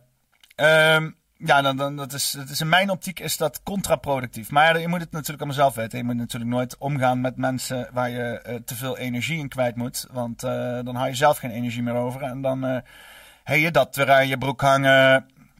Nou, eh godverdomme. Oh, godverdomme. Hier, Deze even uitzetten. En eerst deze. Ik ga eens weg. Ik heb allerlei balkjes waar ik last van heb. Zo. En dan kijk ik deze weg. En dan gaan we even naar het laatste item. Ik ga nog wel heel even, even checken what's popping in de chart. Er zijn er inmiddels ook alweer wat nije pieps bij. Eh, even kijken. Oh, dat is wel, wel een, eh, oh, een eh, wat eh, voller eh, lijstje. Broski NoFap is ook in de house. Ed Marseille, Jan JHS Betuwestad am Rijn. Dat wordt een steeds langere naam. Straks Jan JHS Betuwestad am in dat vallei. Eh, Hans Burgergraaf, Peter de Gres, Jonathan van der Kruid. Zie ik nou allemaal nieuwe namen? Zijn jullie allemaal geswitcht? Stef is ook aanwezig. Hey Stef, wil je nog wat eh, toelichten op het hele eh, eh, grafe- grafeenhydroxide verhaal hier? Grafeen zit in potloden. Hier, ja, kijk, dat bedoel ik. Grafeenhydroxide zou het om moeten gaan. Ja, als je vragen hebt, moet je even bij Stef, want Stef is wel van die shit, wat dat betreft. Heb je al vlees gegeten, Peter? Je begint weer blauwpil dingen te zeggen. Ehm, ik heb naar een rundvlees slaatje op. Ik weet niet of dat als vlees mag eh, gelden. ja. Ehm, eh, ja, inderdaad. Ja, ja. Eh, de drang van mij om verzoening en acceptatie te hebben naar allerlei mensen wordt inderdaad ervaren door sommige ja, hoe moet ik het noemen? de toch wat eh triester haatgevuldere mensen in deze wereld ervaren als, als blauwpilpraat, weet je wel. Want als jij niet eh, oorlog wil met eh, zij die niet voor onze standpunten willen, dan ben jij net zo naïef als die mensen. Dat is, dat is het standpunt hier. En eh, de grap is, is dat je dus als je in die gedachten zit, altijd in een eeuwige durende oorlog zit. Hetzelfde verhaal waar we nu in zitten met Rusland en met de financiën en met whatever wat voor grote oorlogen er allemaal gaande in zitten. Dat is alleen maar die soort van basisemotie van. Oh nee, oh nee, ze, ze ondermijnen datgene wie ik ben, dus nu moeten we daartegen zijn. Hè? In plaats van eh, eh, eh, acceptatie en tolerantie te tonen en te kijken hoe je dat in jouw geval jezelf sterker kan maken. En als jij inderdaad echt bent voor wat jij vindt en staat, dan ben jij wat mij betreft altijd gerechtig om daar sterker in te worden, maar niet ten koste van anderen. Maar dat is allemaal blauwpil praten, weet je wel. Dan ben ik een, een hippie en een, eh, en, een, eh, en, een, en een zacht ei en al dat soort dingen. Want, want oorlog en eh manosfeer en vier liter melk drinken per dag. En met je pik zwaaien en rond en zo accepteren dat iedereen gewoon eh, jou met, met, met de voeten kust. En dat- dat soort, dat soort testosteron gedreven opmerkingen. Wat er natuurlijk nodig is in deze wereld. Want we, we hebben natuurlijk wel één grote slappe tyfuszooi aan mensen. eh, waar, we, waar, we, waar we natuurlijk ook een stokje voor, moeten- steken. Maar het zou mooi zijn als die beweging wel in een constructieve vorm is. Waarbij er niet constant fucking verdeeldheid wordt ver- veroorzaakt.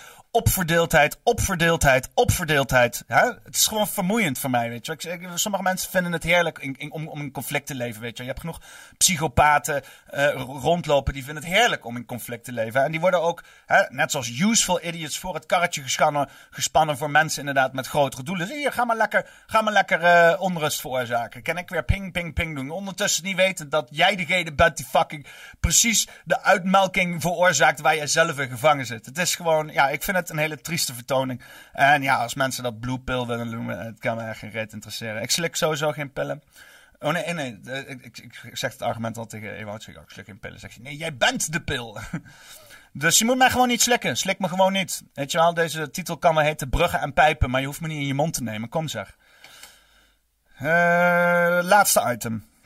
Oh, nog iets anders? NPC's kan je makkelijk laten struikelen, zegt Pete Tendergrass.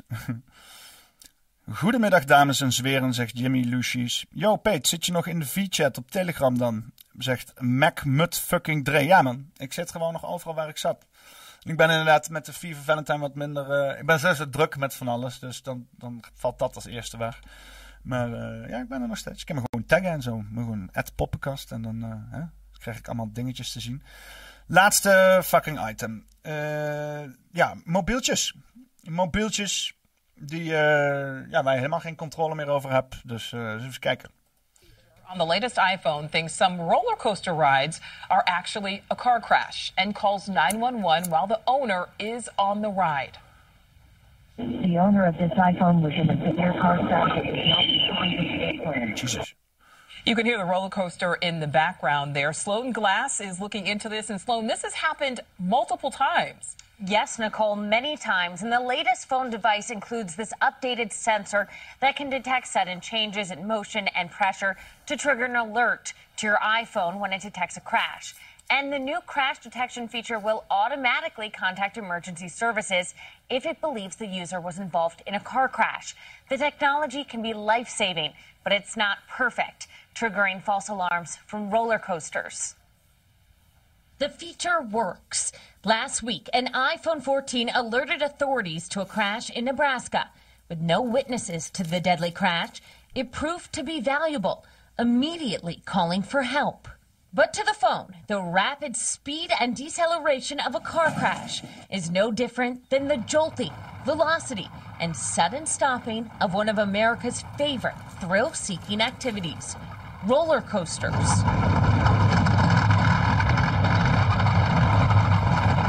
Last month in Ohio, law enforcement was called to the Kings Island amusement park six times for accidents that didn't exist. Ha!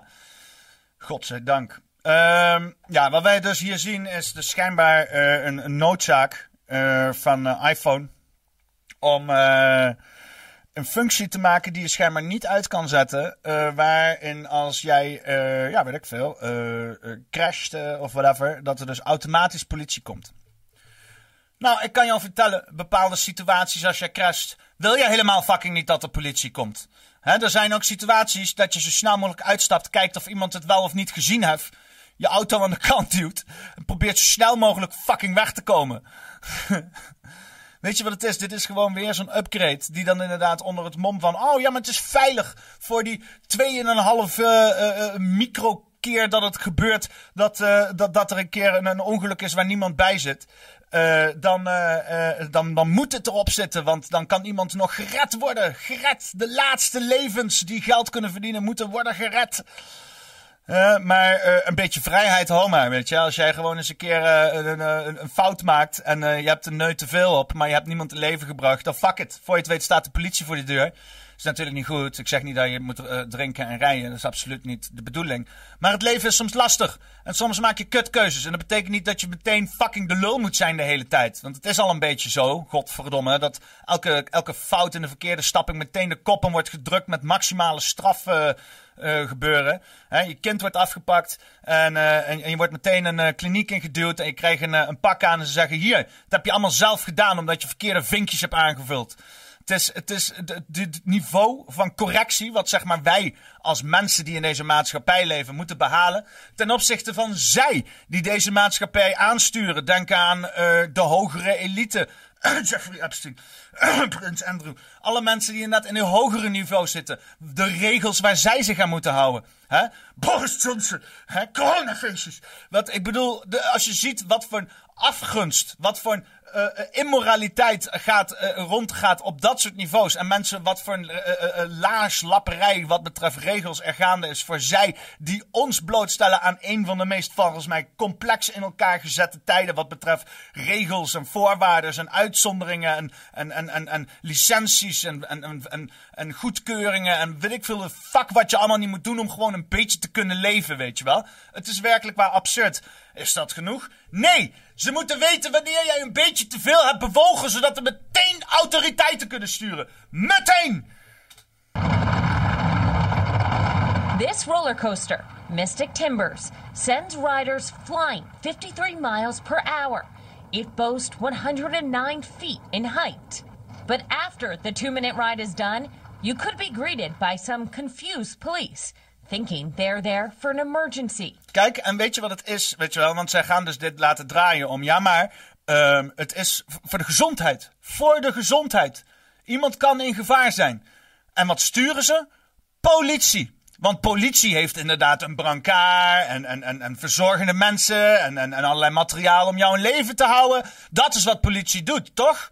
Oh nee, oh nee, die komen je in elkaar knuppelen en die geven je een knuffelbeer. En voor de rest kunnen ze alleen maar een beetje door hun walkie-talkie lullen en boetes uitschrijven. Dat is wat de politie doet. Dus waarom de fuck komt er als eerst politie? Stuur er dan godverdomme ook meteen een ambulance naartoe of zo, weet je wel? Daar heidt de mensen nog wel aan. Nee, er moet eerst politie komen. Want er zijn irreguleringen, in, in- eh, anomalies in de maatschappij. Dit zou niet moeten gebeuren. Hoe, meteen erbovenop zitten. Is toch dystopische fucking technologie dit, of niet dan?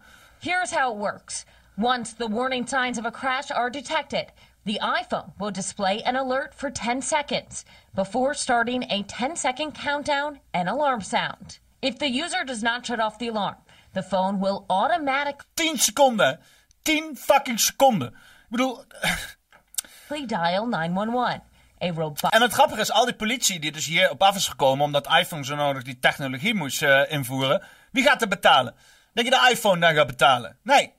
Nee, daar gaat natuurlijk gewoon van belastingcenten af van mensen... die dan vervolgens daar ook helemaal niet om hebben gevraagd. Dank je. En dan vervolgens ook nog eens een keer geen belasting betalen... omdat je fucking eh, je hele shit hebt dichtgebouwd via Panama... en allerlei rare dubbel Dutch-Irish sandwich constructies... om maar alles eh, eh, zo min mogelijk belastinggeld te hoeven betalen... over je intellectual property. Hè, Apple? Hè? Goed bezig, joh. Fucking secte. Bought a call to operators says The owner of this iPhone was in a severe car crash and is not responding to their phone. before providing the location. And if you have an emergency contact, it will send them a text, a message no one wants to get in a non emergency, like riding Mystic Timbers. We reached out to Apple and haven't heard back yet. But if you want to ride a roller coaster without the added adrenaline of law enforcement showing up to make sure you are okay, you can put your phone on airplane mode or turn it off before the ride. Nicole. All right, Sloan, thank you for that. Thank you for watching. Go to newsnationnow.com to find NewsNation on your television provider. And don't forget to click the red subscribe. Eh, excuses. Eh, in ieder geval. Eh, wat je zegt, dus je kan het inderdaad uitzetten. Je moet hem op airplane mode zetten. Dus eh, het moment dat je hem niet even vergeet om jezelf fucking hele tijd onbereikbaar te maken, dan kan je het niet uitzetten. Dus eigenlijk kan je het gewoon niet uitzetten. Het is wel raar. Het zou gewoon een fucking makkelijke functie moeten kunnen zijn, maar dat hebben ze gewoon niet ingebouwd. Het is toch raar? Ik vind het zo raar. Ehm, ja, als jij nog een fucking iPhone gebruikt, eh, dan, dan ben je echt knettergek. Maar ja, ik heb dan een Android. Ja, dat is allemaal hetzelfde crap. Hè? Eh, Moet je... Of die de-googled phones kopen, maar eh, eh, Ewout in de chat die weet ook, die, weet, die heeft nog betere shit, zeg, zeg zelfs. Helemaal, dan ben je helemaal van een of andere Linux phone of zo, en dan ben je helemaal nergens meer. Maar ja, dan moet je zelf ook wel aardig wat shit kunnen, zeg maar. Want, ja, het voordeel is van, weet je wat, ze hebben de wereld nou zo complex gemaakt dat je ook constant afhankelijk bent van allerlei services die vervolgens misbruik maken van hun positie. En dat is al sinds in- industrialisering zo. Dat is ook inderdaad waar we dit item mee begonnen. Met die bakker die weg wordt, eh, eh, eh, eh, eh, weg wordt geëconomied. Weg wordt gebonjourd uit de winkelstraat. Eh, het, het is allemaal... eh, een, een brood bakken is eigenlijk heel makkelijk, zeg maar. Hè? Je hebt, je hebt, je hebt een, een, eh, een, eh, een deeg van een of andere eh, eh, koolhydraat. Weet je wel? Ehm, mais of... eh, eh, spelt of, eh, of graan. En dat doe je dan een beetje malen zo. En dan vlek je dan wat water bij. En dan wordt dat gewoon brood. Dat gaat helemaal zo. beetje gist moet erbij gooien. Maar je kan ook gewoon gist. gist dat, dat, dat groeit gewoon. Weet je wel. Dat krijg gewoon. En dan brood. En dan maak je warm met een beetje, beetje hout. Of elektriciteit of gas. En dan voilà. Brood zou heel makkelijk moeten zijn. Dat fucking Egyptenaren deden het al. 5000 jaar geleden maakten ze fucking brood. Je ziet filmpjes op YouTube van fucking Turken die maken ah, 80.000 broden per dag. En die flikkeren ze er zo uit. Maar hier in Nederland kunnen onze bakkers fucking niet eens eh, rondkomen. Dat klopt toch niet, joh. Dus de- en dat noemen ze het marktwerking. Eh Evert van Mansum zegt Pinephone of eh, Librem 5. Dus eh, eh, nee man, Librem 5 is super gebruikersvriendelijk. Wel duur. Oké, nou, het is dus gebruikersvriendelijk. Dus wat ik heb gezegd over dat je heel veel moet weten, schijnbaar niet. Maar dat is wel, Ewout zegt dat en die weet heel veel. Dus zijn eh, drempel van wat gebruikersvriendelijk is, is misschien niet heel realistisch. Maar eh, eh, eh, eh, ja, riddle me that. Ik, ik ga dat er ook gewoon bij pakken. Hè?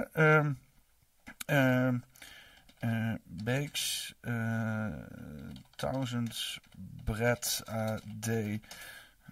Eens even kijken of we daarmee komen.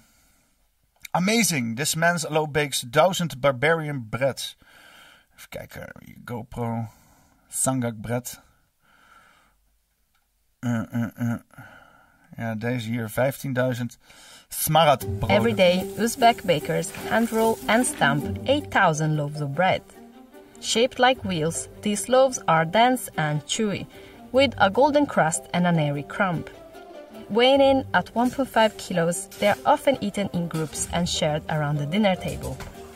While you can find countless varieties of this bread across Uzbekistan, the most legendary loaves are baked in the city of Samarkand. Here, bread is sacred and made with the utmost care. Kijk, en daar ligt dus een beetje dat verschil, hè. Dat gaat niet daarom of dat het fucking winstgevend is of rendabel. Het is godverdomme iets wat nodig is voor de samenleving. Dus daarom komen de mensen samen om samen fucking 8000 broden te bakken. In zekere zin, weet je wel, ik moet heel eerlijk zeggen, ik begin een beetje te herzien nu, weet je wel. Dus die bakker die gaat failliet en wij staan met z'n allen te kijken. Ah, ah jammer, ah, daar gaat onze bakker. Nou, en eh, weet je wel, een beetje huilen en een beetje klagen, zoals ik doe zeg maar, alleen dan zonder het huilen. Uh, maar hoor maar dat fucking iemand naar die bakkeres gaat en zegt van oké, nou fuck it. Weet je, sluit die oven af en we bouw, doen we elke dag een vuurtje bouwen en dan gaan we gewoon met schouders eronder gaan we gewoon brood bakken. Weet je wel? En, uh, uh, maar dat, dat, dat, zit natuurlijk ook helemaal niet in ons systeem. Dat is daar helemaal uitgewerkt. Dat, is, dat, is, dat, dat, dat komt niet eens in ons op. Ik denk, ze niet eens weten hoe het moet. wat? Moet ik solidair zijn met mijn bakker? Hoe dan? Moet ik hem geld geven? Nee, gaat er gewoon heen, handje erop. Ja, maar daar, daar had ze toch niks aan. Weet je, het is ook het wordt echt tijd dat we heel anders naar dingen gaan kijken. 8000 bak broden. Samarkand'ı gurur da bu? Ne hayat yapıp koyan. We visited Samarkand to see how the loaves are made and what it takes to. Deze fucker die mikt hem gewoon precies op de lege We plek hier. visited hè? Samarkand to see how the loaves are Wat een gek zeg. made and what it takes to bake such big batches. Ja, nou ja, er zijn nog hartstikke veel van dit soort filmpjes eh, eh, op het internet. Van allerlei buitenlanders die schijnbaar gewoon hartstikke massaal allerlei shit kunnen. En hier in Nederland kunnen we niet eens een klein bakketje openhouden vanwege onze economische toestand. Het is, het is, en, nogmaals, dit is, het is niet, dit is gecreëerd.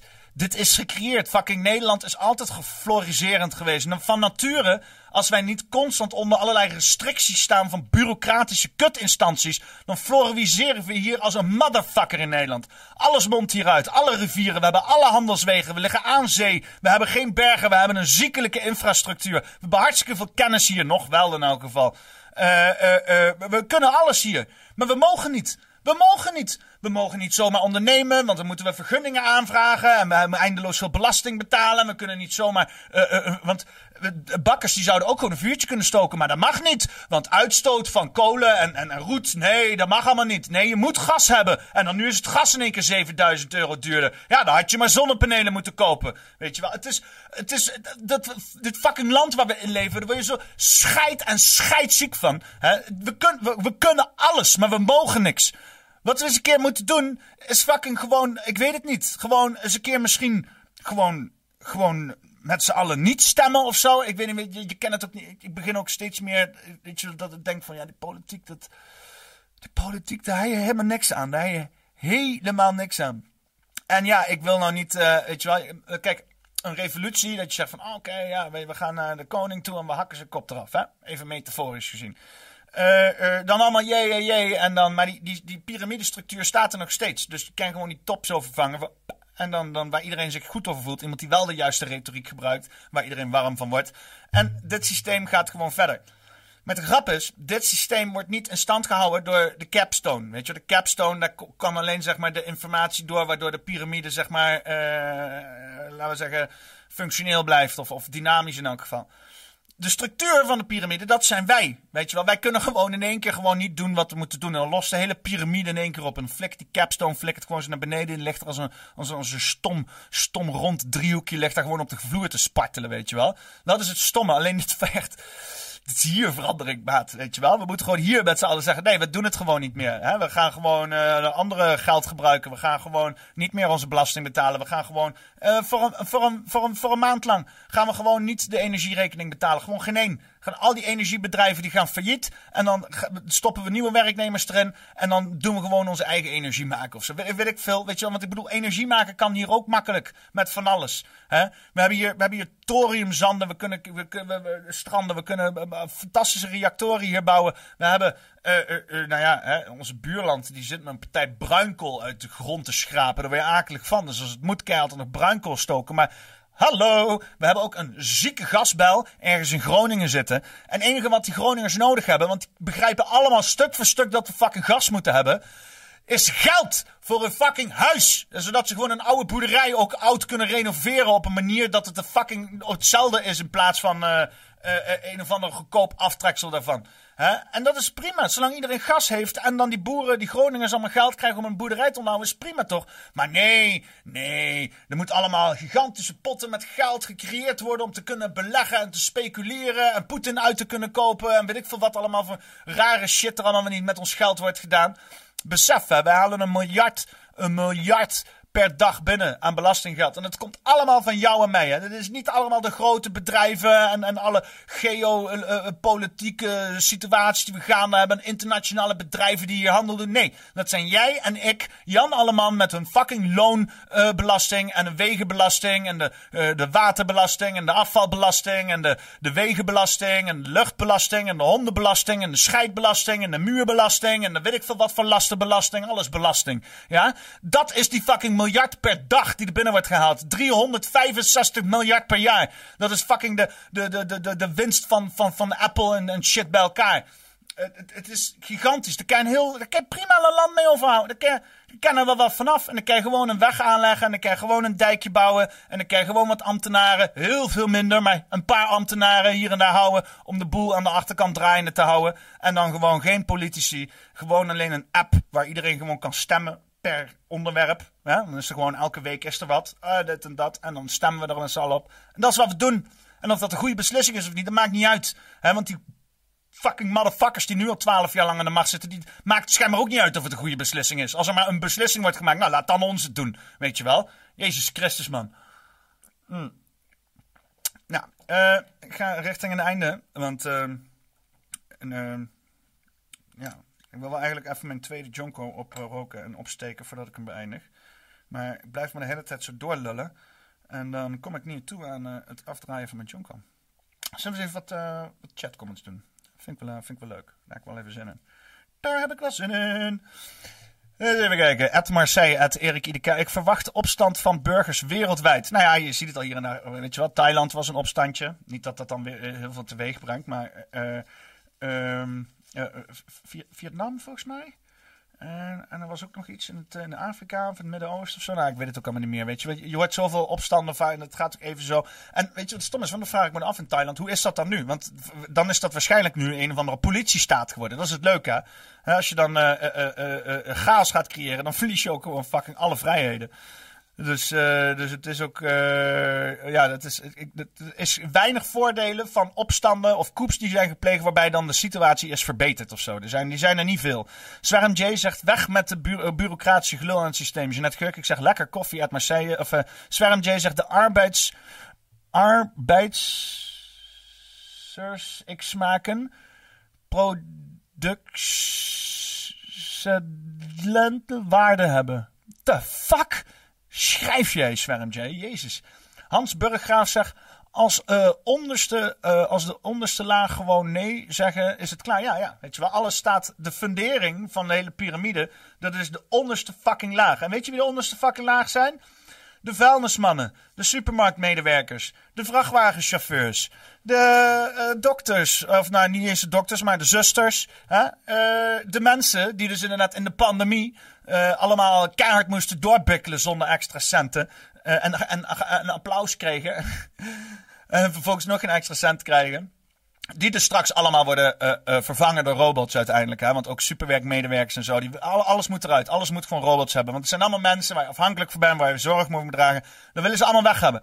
Dus eh, eh, eh, eh, dat wordt niet rendabel, weet je wel. Het gaat niet meer om dat de werkzaamheden in onze maatschappij bijdragen en een verlenging zijn van onze identiteit. Nee, wij zijn slechts consumenten en werknemers. En dat is nu niet meer rendabel geworden. We leven in een tijd waarin het niet meer rendabel wordt. En het heeft ook geen spirituele connectie met zijn en bestaan en zo. Dus, dus ja, dat kan gewoon weggedaan worden. En dan moeten mensen maar een ander nut vinden in hun leven. Dat is zeg maar deze hele transitie waar we nu doorheen gaan in deze derde eh, industriële revolutie.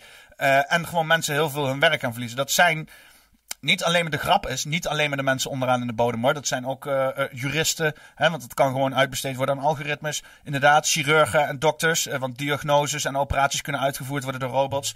Eh, Eh, eh, consultants, hè? adviseurs, dat soort shit. Dat zijn ook allemaal van die misselijkmakende baantjes. Kan ook allemaal uitbesteed worden aan algoritmes. Weet je, algoritmes die aan het internet zitten, die de wijsheid hebben van alle managers en consultants en activiteiten rondom het onderwerp die zijn gepleegd. En dan een algoritme erop loslaten om dan het perfecte advies voor die specifieke situatie te calculeren. Dat kan gewoon. Doen ze al in principe. Hè? BlackRock die heeft al een soort van algoritme. Aladdin heet dat. En die doet dus voor hun klanten allemaal de perfecte eh, eh, eh, investeringsadvies geven voor hun beleggingen. Ja, dat, dat werkt. BlackRock is een beetje het, grootste. Na, Amerika en China de grootste economie ter wereld. Het bedrijf, hè? Dus ja, dat is wel een beetje. ehm, ja, als je daarin meegaat in al deze gekte, dat je, dat je dan e- eigenlijk je eigen graf tekent, zeg maar. Het, het is sowieso. Ik weet ook niet of je er iets aan kan doen, weet je wel. Maar het, het is gewoon heel belangrijk dat wij niet meer onze waarde halen uit geld en status eh, om te werken en een carrière te maken.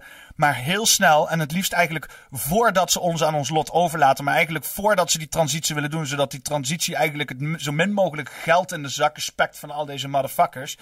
eh, eh, een nut en doel vinden buiten dus inderdaad al die conventionele dingen waar wij zoveel waarde aan hebben gehecht. Hè? Dat is die, die alternatieve, ehm, hè, de, de, alternatieve economie, of hoe noemen ze dat ook weer? De, de, de, de parallele, wereld die, eh, die, die ze nu proberen te creëren. Mm. Wat wel jammer is, dat je dus heel veel wel eh, het einde van de wereld ziet aankomen, zeg maar, soort van. En dat, ehm, dat stelt ons minder in staat. En mensen die dus inderdaad aan het preppen zijn voor het einde van de wereld, dat alles gaat instorten en iedereen komt, gaat straks rellen en al dat soort shit. Eh, wat ik, ik zeg niet dat dat niet kan gaan gebeuren, maar dat kan best gaan gebeuren. Maar dat stelt je niet in staat om verder te plannen dan dat, weet je. Ik hou ook al heel lang eh, rekening met het totaal instorten van de, van, eh, van de economie. Dat doe ik al sinds 2008. En ik merk dat mij dat niet echt in staat stelt om verder te kijken dan als dat gaat gebeuren, zeg maar. Dus en ondertussen heb je dus van die motherfuckers bij de WEF zitten, weet je wel, die dus dat wel doen. Die zitten wel gewoon 10 jaar, 20 jaar plannen te maken. Dus ik weet niet of het heel gunstig is. En ik moet heel eerlijk zeggen, het klinkt bijna een beetje alsof het gunstig is voor de WEF-mensen. Dat wij denken dat het einde van de wereld nader is. Dat is een beetje. Niet dat ik je niet wil laten voorbereiden, weet je wel. Prep jezelf helemaal suf. Moet je sowieso doen. Maar als dat de uitgangspunt is, weet je. Als je dan inderdaad zegt van ja, dan eh eh, kijk of je iets voor jezelf kan bouwen voor de komende tien jaar. Ja, maar de wereld vergaat. Ja, dan zo speel je de machtshebbers wel recht in de handen, wat mij betreft. Dus eh, ja, het belangrijkste is, is gewoon dat we inderdaad samen zijn. En dat we in ieder geval eh, onze connectie met elkaar houden. Eh, ik, hoorde, ik zag net ook toen ik mijn betoog had over waarom ik zogenaamd een blue pill zou zijn. dat ik ook nog een, een boomknuffelaar ben, weet je wel. Omdat ik inderdaad ehm, ja, predik voor samenkomst en acceptatie. Oh, wat een schandalige gozer ben ik toch ook, hè? Wat een motherfucker. Hoe moet ik het dan noemen voor jullie stelletje eh, overcompenserende eh, masculine testosteronbommen die daar rondlopen? Agressieve liefde. Heb agressieve liefde van elkaar. Zeg dat je van elkaar houdt. Zeg dat je van elkaar houdt. Houd van elkaar. Is dat het? Is dat zeg maar wat, wat gelijk staat aan jullie testosteronniveau? Godverdomme. Weet je, al dit soort dingen, al dit soort ideologieën die nu opkomen, is allemaal heel interessant, weet je. Maar zodra het, zeg maar, in mijn optiek zorgt voor meer verdeeldheid, dan heb ik al zoiets van, ah ja, dit speelt de desbetreffende machthebbers ideaal in de handen, weet je wel. En Het, het vast niet, ik zou er vast niet raar van op staan te kijken als dat ook uit bepaalde pijpleidingen komt. Maar ja, ik, ben ook heftig paranoïde wat dat betreft. Nog niet zo paranoïde als sommige mensen. Maar ik ben ook, hè, ik, ik heb altijd zoiets van, yo, nieuwe informatie, er komt waarschijn- is waarschijnlijk intenties achter. En er moet heel wat geconcludeerd zijn geweest dat ik echt wil eh, komen tot het punt van, oh nee, al deze lijntjes zijn gewoon toeval. Ik, ik accepteer niet zomaar toeval of zo, maar... Ach ja, ik ga er een, eh, nog, nog wat, nog, ik wil tijd een eind aan breien. Ik heb nog niet eens mijn jonko opgestoken. Maar eerst even doen. Nou, godver, ik blaas hem de hele tijd uit met mijn neus.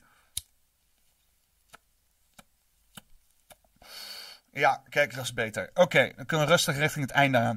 Eh Jeanette Kurk, ik zeg, een woonkeuken is eh, in ieder geval in een warm land, zodat de deur altijd open kan.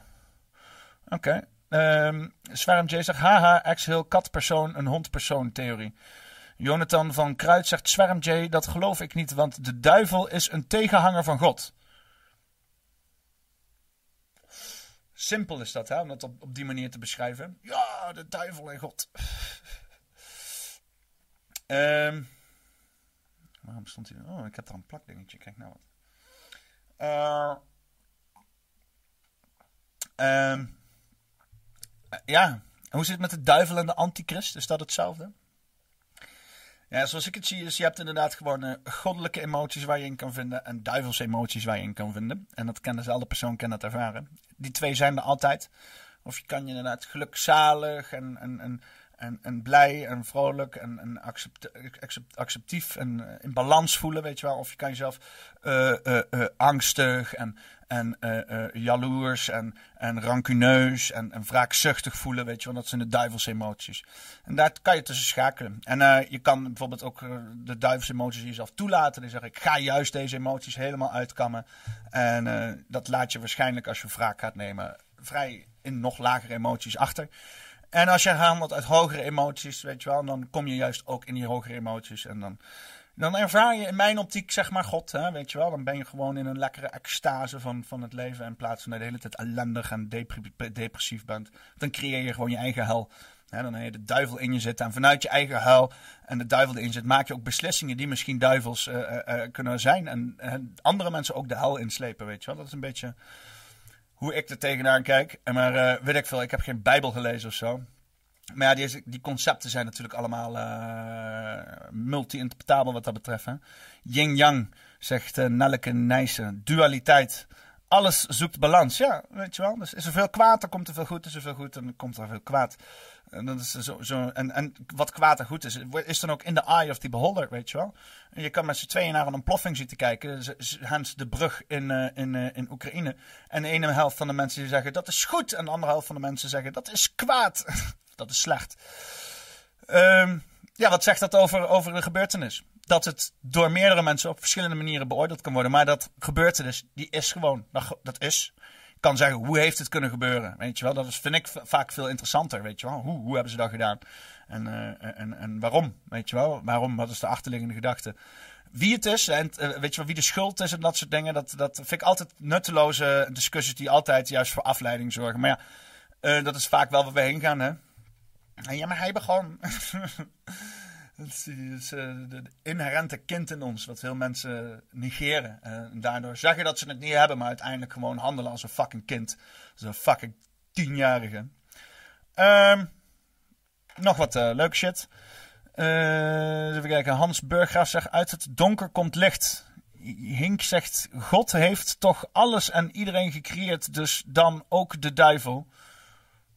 Ja, dat, is het, eh, dat is bijbelse theorie, is dat, hè? dat vind ik wel mooi. Ja, maar in de Bijbel staat dit, dus dan is het toch zo?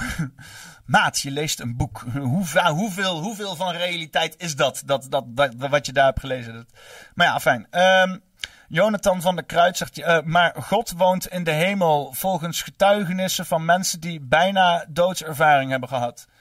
Oké. Woont ook gewoon, hè? woont in de hemel. Mm. Kan het ook zijn, eh, Jonathan van der Kruin, dat mensen iets proberen te beschrijven wat ze eigenlijk helemaal niet kunnen beschrijven? Hè? Een bepaald gevoel, een emotie. Want als jij bijna doodgaat, wordt er een ziekelijke ho- hoeveelheid DMT geloosd in je brein, waardoor je een, soort trip komt. Hè? En dan ervaar je dingen die je misschien kan beschrijven als God, weet je wel. Maar om dan hier in deze 3D-wereld te zeggen, ja, dat is God die in de hemel zit, weet je wel. Dat is zo'n misconceptie van eh, een zeer abstract begrip, weet je wel. Dus je moet, moet dat niet simpel proberen te maken. Je moet niet God en de hemel en de duivel proberen simpel te maken, want dan sla je de plank gewoon moeilijk mis. X-Heel, Jonathan, bullshit. eh, ik heb drie ervaringen achter mijn rug. Nou, hier kijk, meteen ontkrachtigd door X-Heel, want die gaat eh, elke weekend een keer dood. Hans Burggraaf zegt: Alles is een dramhorror nu. Een, een, een dramhorror? Een dramhorror. Nou ja, ja het, is, eh, is ook een beetje waar je er zelf van maakt, zeg maar. Hè. Ik, ik vind het wel. het is een circus. Het is belachelijk. Ik kan me er behoorlijk over opwinden. Maar ik laat het niet mijn leven beïnvloeden onder de zin dat ik, dat ik zeg van. Oh, het is allemaal een hel tegenwoordig. Voor mezelf niet. Je moet ook relativeren. Kijk, als jij inderdaad in je eigen hel zit, eh, want je bent depressief en je been ligt eraf en, en, eh, en, en je huis is donker en eh, je, je hebt last van schuldeisers en je zit in curateum en je hebt een ex-vriendin die twee keer per week langskomt om tegen je voordeur aan te pissen. Ja, dan, dan één manier hoe je eruit komt en dat is om te zeggen... Hoe heb ik dit aan mezelf te verdienen? Want zolang jij in de staat bent en zegt van... Ja, dat komt door de overheid en anderen en bla bla bla. En die en die en dat is me allemaal aangedaan. Ga je er nooit uitkomen. Dan blijf je in je eigen hel. Je eigen hel kan je zelf uitkomen als je zegt... Hoe heb ik dit aan mezelf te verdienen? En hoe kan ik dit dus zelf eh, gaan oplossen? Hè? Ga je huis uit. Schop je ex voor de reet. Als ze voor de deur staat. Eh, of koop een dikke hond of zo. Eh, eh, maak nieuwe vrienden. Kijk op een andere manier tegen je been aan die je bent verloren, weet je wel. Doe wat fucking nodig is om jou in hogere sferen te komen. Om uit je persoonlijke hel te komen. En dan kan je dus ook in een hele. Dan kan je dezelfde omstandigheid, of er nou je huis wordt opgeblazen of niet. Een, dezelfde omgeving het anders ervaren. Dat is in ieder geval. Uh, Nelleke Nijssen zegt, wij ma- manifesteren de wereld. Hans Burggraaf zegt, alles wat je denkt komt uit. Eh uh, Nunvi zegt, elk weekend dood, haha. Ik zal zeggen, maar ja, maakt het maar weer belachelijk. ja, je weet waar je bent, hè, kom zeg. Ehm, je mag er ook wel eens een keer over vertellen. Ik ben wel nieuwsgierig, want ik heb er nog niet zoveel veel. eh doen we, doen we, net zoals Bas. Kom langs, zoals Bas. Vertel over al je doodervaring. Ik heb hier ook dat eh, boek liggen. Ik heb nog niet één keer aangeraakt. eh, voorbij bewustzijn of zo, of iets dergelijks. Het gaat ook over al die bijna doodervaringen en shit. Ja. Maat van mij, die, die, de Oxtradamus, die had ook eh, bijna doodervaring gehad. En eh, die is daarna da- teruggekomen in een vrij foutief lichaam. Maar hij heeft ook heel veel gepraat inderdaad over, over dingen die hij heeft gezien. En bepaalde acceptaties en begrippen die hij had opgebouwd. Eh, Ja. Ja. Maar ja, in ieder geval, eh Ghostband zegt: Kijk, je been is van de onderkant. Moet je yoga gaan doen, dat is ook niet slecht. Eh, Paulo Joosten zegt: Die man hier snapt er niks van. Het systeem moet veranderen. Wij mensen moeten ons niet aanpassen, zoals die gozer het hier beweert. Ja, nee, inderdaad. Ja. Anderen, anderen, weet je wel. Zolang je zelf maar niks hoeft te doen. Nee, ja, kijk, dat kan een positie zijn die je in, in moet nemen. eh, en vooral niet de eigen verantwoordelijkheid nemen die je hoort te nemen. Zodat je inderdaad daadwerkelijk verandering kan nou, bewerkstelligen. Maar het vooral verwachten van anderen. Ja, nee, de politiek. Ja, nee, de Joden. De Joden moeten veranderen. Dan, dan kan ik eindelijk een gelukkig leven leiden. is toch waanzin, weet je wel. Als nu zeg maar de hele WEF weggaat, die lost gewoon op. Denk je dat als jij nu depressief bent over jouw leven, dat dat dan in één keer weg is? Weet je wel, dat is niet. Dat is niet eh, ik snap dat het pijnlijk is voor mensen om te horen die in desbetreffende situaties zitten. Want het is natuurlijk nooit chill om eh, naar jezelf te moeten kijken en te kijken hoe jij eigenschap kan nemen over je daden die in jouw leven gebeuren. Ook al ben je misschien niet verantwoordelijk, hè? Want eigenschap nemen over dingen waar jij niet verantwoordelijkheid voor bent, dat is is niet eerlijk. Hè? Maar ja, het fucking leven is niet eerlijk. Hè? Wij zijn hier niet omdat het leven zo godvers fucking eerlijk is. Weet je? Dus eh, je moet gewoon verantwoordelijkheid nemen. Klaar. Neem fucking verantwoordelijkheid voor shit. En doe er iets aan, weet je wel. De hele tijd als je zegt van... Ja, nee, maar die andere partij... En als dat dan gebeurt, dan kan ik eindelijk... Nee. Nee. Weet je wel, zo blijven we de hele tijd in een fucking cirkeltje ronddraaien. Zwerm J zegt, wij zijn, ook niet het, eh, wij zijn ook het systeem. Wij moeten het niet accepteren van de mensen. Ja, het systeem is omdat wij houden het systeem draaiende, weet je wel. Ik heb ook een hekel aan het systeem. Het systeem moet ook echt vallen. Maar ik merk dat dat niet lukt door je bezig te houden met de top van het systeem. Die top van het systeem, die blijft daar omdat het systeem in stand blijft. En de grap is, hè, want wij kijken de hele tijd naar de hoogste lagen van de piramide om dus verandering door te brengen. Maar alles rust op de fucking bodem. Alles rust op de grondbeginselen van deze mensen. En wij krijgen inderdaad alle problemen van daarboven op ons neergedeeld. Allemaal problemen die niet van ons zijn. Hè? En dat is natuurlijk kut om dan te zeggen, nou dan neem ik daar verantwoording van en dan ga ik op mijn eigen manier iets aan doen. Want het is helemaal niet jouw fucking wereld. Maar dat is wel de enigste manier hoe we eruit komen, eh, wat mij betreft, zeg maar. Ik bedoel, het niet, niet alsof er al, al, 100 jaar wordt geprobeerd om uit het systeem te komen door verschillende mensen. Die worden helemaal opgezogen in het systeem. En die zitten in de top en die doen precies hetzelfde als de rest. Weet je? Maar ja, eh, in ieder geval. Jeanette Geurken zegt: Ik gebruik een vaccinelichtje om de aansteker te sparen. Maar steek jij dan je, je shit aan met een vaccinelichtje? Dat is fucking nasty, ouwe. Er zit allemaal wax in en shit. Ik steek het liefst aan met een eh van sigaren en zo, weet je wel. Die moet je gewoon aansteken met een. eh, met een eh, waarom kom ik daar nou niet op, joh? Een, eh, een lucifer. Over de duivel gesproken. En eh, eh, dat is lekker. Lekker houtsmaak en zo. Zwavel, lekker, lekker zwavelsmaak. Nee, maar dat is beter. Want ik, ik merk echt als ik. Misschien zit het tussen mijn. Als ik een vaccinelicht gebruik, dan, dan heb ik kaarsmaak aan mijn rookwaren zitten. Ed Mercedes zegt Ed Peter. Maar mijn ma dus wel. Toen ik eh, aan haar sterfbad zat, jongen van zes. En zij tegen mij zei dat het niet. Dat, dat, dat zij uit het niets. Ik wil opstaan. Oké, wacht even. Dit probeer ik even nog een keer te lezen. Ed Peter. Maar mijn ma dus wel, toen ik aan haar sterfbad zat eh, als jongen van zes en zij tegen mij zei uit het niets: Ik wil opstaan.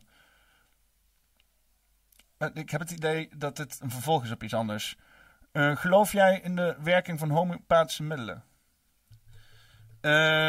Oké, nou, ik weet niet precies waar dit over gaat, maar sowieso om aan je, op je zesde aan de sterfbed van je moeder te staan, dat is moeilijke shit. Dat is de ultieme test in het leven. Hè? En, eh, en dat kan je zien als een, als een handicap. Als zeggen van ik heb dit moeten doormaken, daarom heb ik het moeilijker als andere mensen. Je kan ook zien, ik heb dit mogen doormaken, daarom sta ik nu sterker in het leven als andere mensen. En dat is maar net wat je ook ter nagedachtenis van desbetreffende personen die verloren zijn wil nalaten, zeg maar. Weet je. Want niemand wil ook, als ik bijvoorbeeld doodga, weet je wel, als ik doodga om wat voor fucking reden, en vervolgens gaat mijn ma eh, eh, of mijn vriend- vrienden of vriendinnen, eh, die worden helemaal ellendig en die moeten uiteindelijk zelfmoord plegen. Daar word ik ook niet vrolijk van, weet je wel. Ik wil ook gewoon dat als ik doodga, dat is, dat, is, dat, is, dat, is, dat is al erg zat voor andere mensen, niet voor mij. Hè? Ik bedoel, ik ben gewoon dood, dus dat is klaar. Ik hoef niet meer te leven, dat is al, leven is, is lijden. Dus, dus als je doodgaat, ben ik in ieder geval klaar met lijden. Eh, eh, dan begint het lijden voor andere mensen. Andere mensen die zitten met jouw dood opgescheept. Maar ja, je kan dat. eh, dat is ook, het is ook triest voor jou, voor de mensen die erachter blijven. Maar je eert niet de persoon die dood is gegaan door in ellende te blijven leven, zeg maar. Dat is een beetje wat ik probeer te zeggen. Maar ja, als je zes bent, dan, zit, dat is, dan hoop je dat je genoeg volwassenen om je heen hebt die de juiste berichtgeving hebben. Dus ik kan me voorstellen dat je. Dat is beho- behoorlijk moeilijke shit. dat is behoorlijk moeilijke shit waar je in zit houden. Zat. Hè? Ik ben wel benieuwd hoe je eruit bent gekomen. Eh, ik had ook heel veel mensen in mijn omgeving die ook eh, vroeg eh, ouders zijn verloren. En ehm, ehm, ehm, ja, die komen toch wel in een bepaald. Die zijn wel vatbaar voor bepaalde keuzes. Maar de meeste mensen, volgens mij allemaal, als ik er dus over terugdenk, die, zitten, die doen het beter als mij. Weet je wel? Ik zit hier in een klein hokje, een beetje joints te smoken. In mijn eentje. Ik heb niet eens meer een relatie. die mensen hebben allemaal relaties en huizen. En ik hoop niet dat ze gevaccineerd zijn. Ja, dat is het wel een beetje. Denk je dat je goed bezig bent, blijkt je in één keer in het fucking systeem te zitten. Ja, ja, ja, ja. Eh, kijk, het, het is ook niet makkelijk. En ik zeg ook niet eh, dat eh, wat ik hier heb gezegd de afgelopen uur, dat het allemaal waarheid is, weet je wel. Dit is gewoon de situatie zoals ik het voel. Hè? En jij kan eh, door geïnspireerd raken of je kan zeggen, wat een fucking onzin. En geïnspireerd raken om precies het tegenovergestelde te doen. En prove me wrong, bitches, weet je wel. Als jij... eh, eh, ja, en ik zag ook zo'n, geloof je in homeopathische therapie? therapie? Ja, ik, geloof niet per se iets. Het hele ding is met holistische medicatie en specifieke medicatie. eh, of de, de, de gevestigde wetenschap en eh, alternatieve wetenschap. Hè. Gevestigde wetenschap die eh, eh, moet dus om dus inderdaad iets goedgekeurd te kunnen krijgen volgens een wetenschappelijke methode, moet je het dus reproduceerbaar maken. Dus daarvoor moet je dus zaken opschalen naar een grotere niveau. En daar wordt eigenlijk het individuele belang, want we zijn allemaal individuele mensen, wordt daarin ondergesneeuwd. Dus je hebt hier allemaal bewezen processen die inderdaad op globaal niveau grotendeels binnen de marges allemaal bepaalde resultaten geven waar we dan met z'n allen waarde aan hechten. En zeggen, oh ja, maar dit zijn behandelmethodes en technieken en dokters en die zijn al bewezen en bewezen, bewezen dat ze werken binnen de marges. Ondertussen zijn er ook allemaal mensen met allemaal andere situaties wat dan niet binnen de indicaties hangt om dit te beoordelen, maar dat gebeurt wel. Hè? Maar daar hebben we het verder niet over. Maar dat is de hele euvel van exacte wetenschap. Het, en wat het is met gezondheid. Gezondheid is een individueel eh, eh, eh, eh, ding. Dat is, jij bent een hartstikke individu met, met, met wa- wa- wat er in je DNA zit, eh, wat je ouders hebben gegeten, de locatie waar je zit, de, de, situatie waar je in zit, je mentale toestand. Het is allemaal één geheel. En als je daaraan gaat lopen vroeten met een heel klein perspectief, wat de moderne wetenschap, wetenschap doet, van oh je hebt dit kleine symptoom, we gaan dat kleine symptoom gaan we keihard bestrijden met deze chemicaliën. Dat is niet volgens mij altijd de beste manier. Hè? En omdat het dan, als je het heel erg opschaalt, voor grote deel van de personen soort van werkt. Omdat je in ieder geval nog leeft, maar vervolgens wel levenskwaliteit hebt van lek met het vestje. Maar dat, dat zit niet in de indicaties van het beoordelen van dit protocol. Hè? Dit protocol wil alleen maar zeggen, oh hij leeft nog, dus eh, de overlevingskans van deze eh, eh, eh, behandelmethode zijn eh, 86%. Niet, niet meerekenend dat vervolgens eh, eh, eh, 50% van de mensen hooglijk ellendig is en alsnog gewoon 25% me- van de mensen doodgaan. Ehm, maar ja, dat is nu een beetje de moderne wetenschap waar we in zitten. En dat is allemaal, heel veel mensen die hebben er al heel lang aanspraak over. En die zeggen al van we moeten dit veranderen. Maar de motivatie daarvoor ligt er niet omdat alles om die monies draait. Monies, monies. En wij maar geld geven, en wij het maar allemaal maar goedkeuren. Zeggen ja joh, tuurlijk.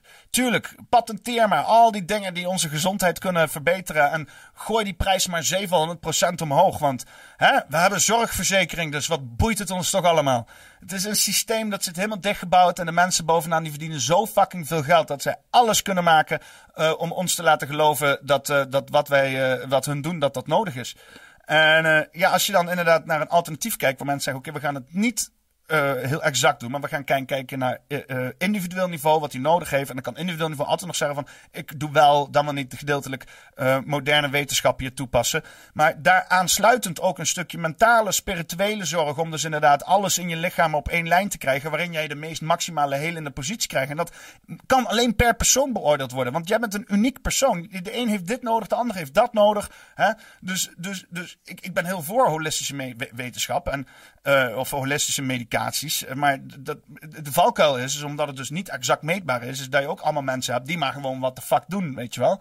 Dus het is... eh, Kijk, als je daar serieus mee om zou gaan, dan zou je daar inderdaad met een staat en een overheid eroverheen kunnen buigen en een soort van keurmerk maken of iets wat dan gezamenlijk samenkomt. Maar ja, als je gezamenlijk samenkomt als holistische artsen, dan word je afgeschilderd als mensen die staatsgevaarlijk zijn. En dan krijg je die stempel weer op je reet. En dan hoeft de, de, de, de wetenschap verder helemaal niks mee te maken te hebben, want dat is allemaal abracadabra en kwakzalverij. Eh, eh, en natuurlijk de belangrijkste indicatie van, of de belangrijkste motivatie om dus niet in holistische medische zaken te gaan investeren is omdat het niet patenteerbaar is. Hè?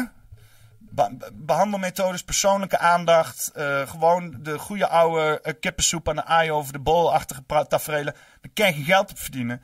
Kijk, je geld op verdienen maat. Moet patenten hebben. Dus eh, ja, dat is wat ik denk van holistische wetenschap, medicatie. Het is, eh, ik wou dat er wat meer eh, eh, serieus mee om werd gegaan. Betekent niet dat, dat, dat, dat je, dat, hè, het is geen medisch advies of zo. En dat individuele mensen niet individueel kunnen beoordelen of wat de ze nodig hebben. Als jij zoiets hebt van, luister, ik moet gewoon geen mootje doen.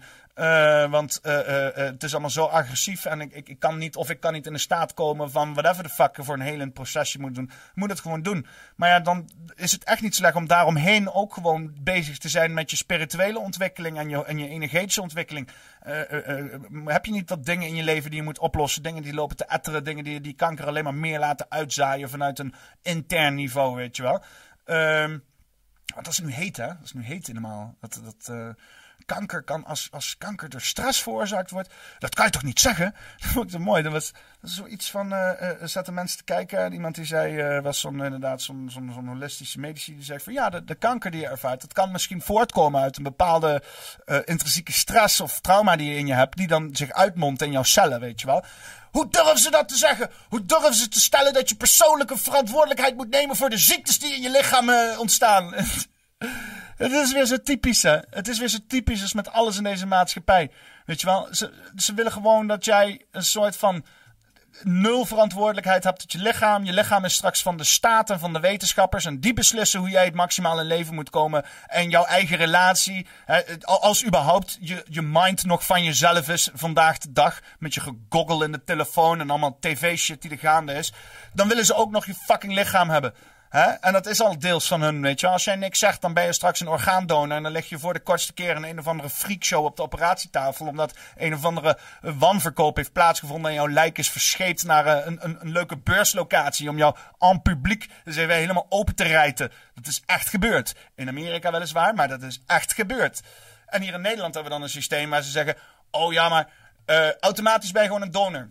En als je dat dan, als je niks zegt, dan eh, praten we nergens over. En dan als je doodgaat, is je lichaam helemaal van ons. Het is gekke shit. Gekke shit waar we in zitten. Eh, en dus je moet heel erg sterk oplossen. En ik eh, geloof dat eigendom nemen over jouw dingen, ook al heb je geen schuld aan. Hè? Schuld is ook zoiets, maar dan moet je uit. Dat is gewoon. Dat is een ego-dingetje. Weet je wel? Dat je schuld ergens in hebt. Dat je zoiets hebt van. Oh, maar. Oh, maar het gaat om eigendom nemen en dat jij dan ook vervolgens daar iets mee kan doen. Dat is het hele idee. Ik weet niet hoe lang ik hier nou al over aan het renten ben, jongens. Maar ik ga er een fucking eind aan breien, mensen. Ehm even kijken. Jonathan van den Kruid zegt met eh, gedachtekracht en mantra's opzeggen kan je trouwens ook ziektes genezen. Wat gebaseerd is op placebo-effect. Ja, nou ja, weet je wat? Placebo-effect is gewoon een nieuwe manier om te zeggen, ja, toeval. Hoeveel dingen zeggen we allemaal niet, ja, het is toeval, toeval. Kunnen we niet eh, officieel eh, exact waarnemen, dus toeval. Dus placebo-effect. Maar het is eigenlijk hetze- hetzelfde als het donkere materie. Ja, weet je niet wat het is? 95% is donkere materie. En dat doen wetenschappers doen dat om slim te laten lijken. Ja, maar dat is placebo-effect. Mooi Latijnse benaming eraan. Is exact hetzelfde als ze zeggen van, ja, we weten het ook niet. We weten het ook niet. Maar als je dat zegt, dan krijg je steeds minder credentials. Want als je te vaak zegt dat je het niet weet, dan waarom de fuck ben je dan een wetenschapper? Snap je? Dus dan geven ze er maar dat wat ze niet weten een naam. En dan klinkt het heel officieel. Maar het is gewoon andere taal voor, dat weten we niet. Ehm, Willem Pieter, je gaat weer lekker hoor. Ik ben het helemaal met je eens. Fijn. Fijn. PG zegt, is sci-fi art niet een onderbewuste bewuste connectie eh, van de artist met andere parallele werelden? Dus een soort visuele parallele deur naar eh, haar bewustzijn. Nou, kijk, ideeën en creativiteit, eh, zoals ik het de laatste tijd een beetje zie, is iets wat in de lucht hangt en je met je pijnappelklier als antenne kan opvangen, zo, weet je wel? Eh, eh, dus eigenlijk zijn ideeën sowieso niet van jou. Die, weet je wel, zo heb je ook meerdere personen die dezelfde ideeën kunnen hebben. of bepaalde ideeën van mensen die aan een hele andere kant van de wereld lopen. Die dan op hetzelfde idee komen of hetzelfde mechanisme uitwerken. Allerlei voorbeelden van ideeën die niet zozeer intrinsiek van binnenuit komen. Maar lijken in de lucht te hangen. En die je dus inderdaad oppakt. Hè? De, inspiratie, de creatie. Eh, eh, ja, als je dan dat op kwantumniveau zet. En dat dus inderdaad die dingen die in de lucht hangen. Onze eh, immateriële wereld. in, in een kwantumveld ook gewoon verbonden zit door tijd en ruimte. Dat het soort van tijdloos is. Of misschien zelfs multidimensionaal met andere dimensies. Ja, dan kan je zeggen dat we in zekere zin misschien wel in connectie staan met de toekomst. Want wetenschappelijk gezien is tijd, is staat, beweegt niet, zeg maar. Wij bewegen door tijd heen. Maar tijd is gewoon overal aanwezig de hele tijd. Dus, dus de toekomst, daar zouden we in kunnen intappen. Dat, dat zou kunnen, ja. En als je daar visuele dingen uit kan krijgen en dat tekenen. Ja, ik denk, denk wel, denk wel dat, eh, dat, dat, eh, dat dat misschien een beschrijving van een wereld is, een realiteit. Die we misschien nooit met z'n allen gaan zien, maar die ooit misschien wel eens een keer gaat bestaan. Ja, zeker. Zeker. Ehm, wat is sci-fi art? Of bedoel je sci-fi art? Oh, sci-fi art. wat is sci-fi art? Grappig. Ik heel lekker bij de hand. We weten allemaal wat hij bedoelt. ik, eh, ik, ga er, eh, ik ga er een eind aan breien, jongens. Eh, ik heb weer inderdaad lekker lopen lullen. Ik heb er weer mijn ei kwijtgekund. Ehm ah, ik heb niet eens even een, een polletje gedaan of zo. Wat een saaiigheid zeg. Wat een ongelofelijke saaiigheid.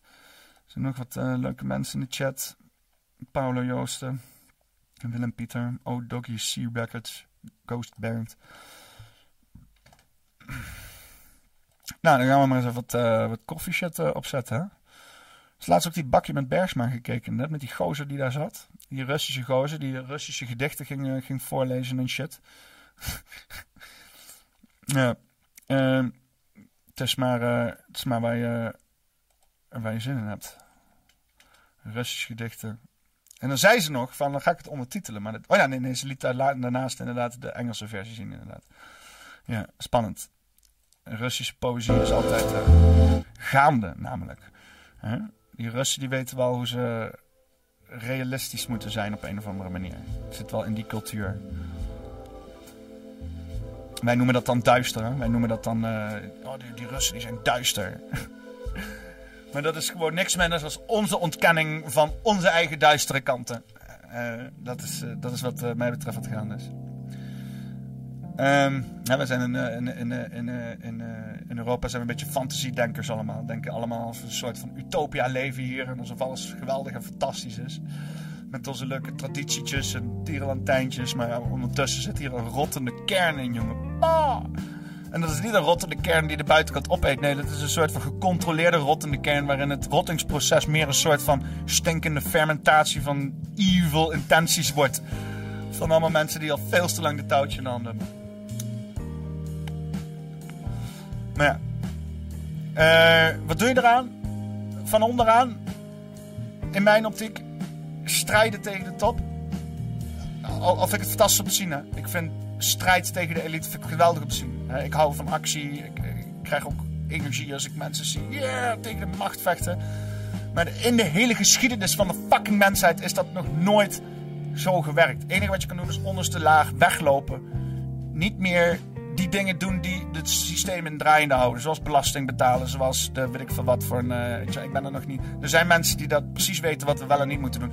Maar ja, als je dat gaat doen, als je oproept tot dat te doen... Net zoals dit, dan ben ik waarschijnlijk een fucking terrorist of zo. Ik zeg ook niet dat je het moet doen. Ik zeg gewoon dat het kan, dat dat, dat, dat...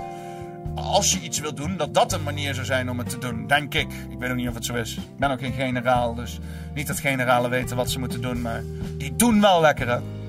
Ach, lul gewoon wat.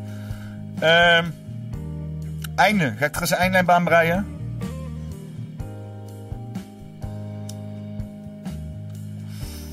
Ja, ik ga er nou een einde aan breien. Dit is het goede moment, jongens. Ik wens jullie eh, een fijne woensdag. It's Wednesday, my dudes. Ehm en eh breek zo lekker de week. Geniet nog even van de avond. Als je in het eh, hamsterwiel zit, dan nog twee dagjes werken en dan is het weer weekend. Zit je niet in het hamsterwiel, dan maakt het waarschijnlijk geen reet uit. Dan ben je gewoon aan het doen wat je moet doen. En dan wens ik je veel plezier met de voortzetting van jouw gedane doenigheden. Oh ja, eh, iedereen die nog geen kaartje heeft gekocht van de Bosperius moet dat eh, wel even gaan doen. Want ik begin een beetje op te raken, mensen. Dus eh, wees er snel bij. En fijne woensdag.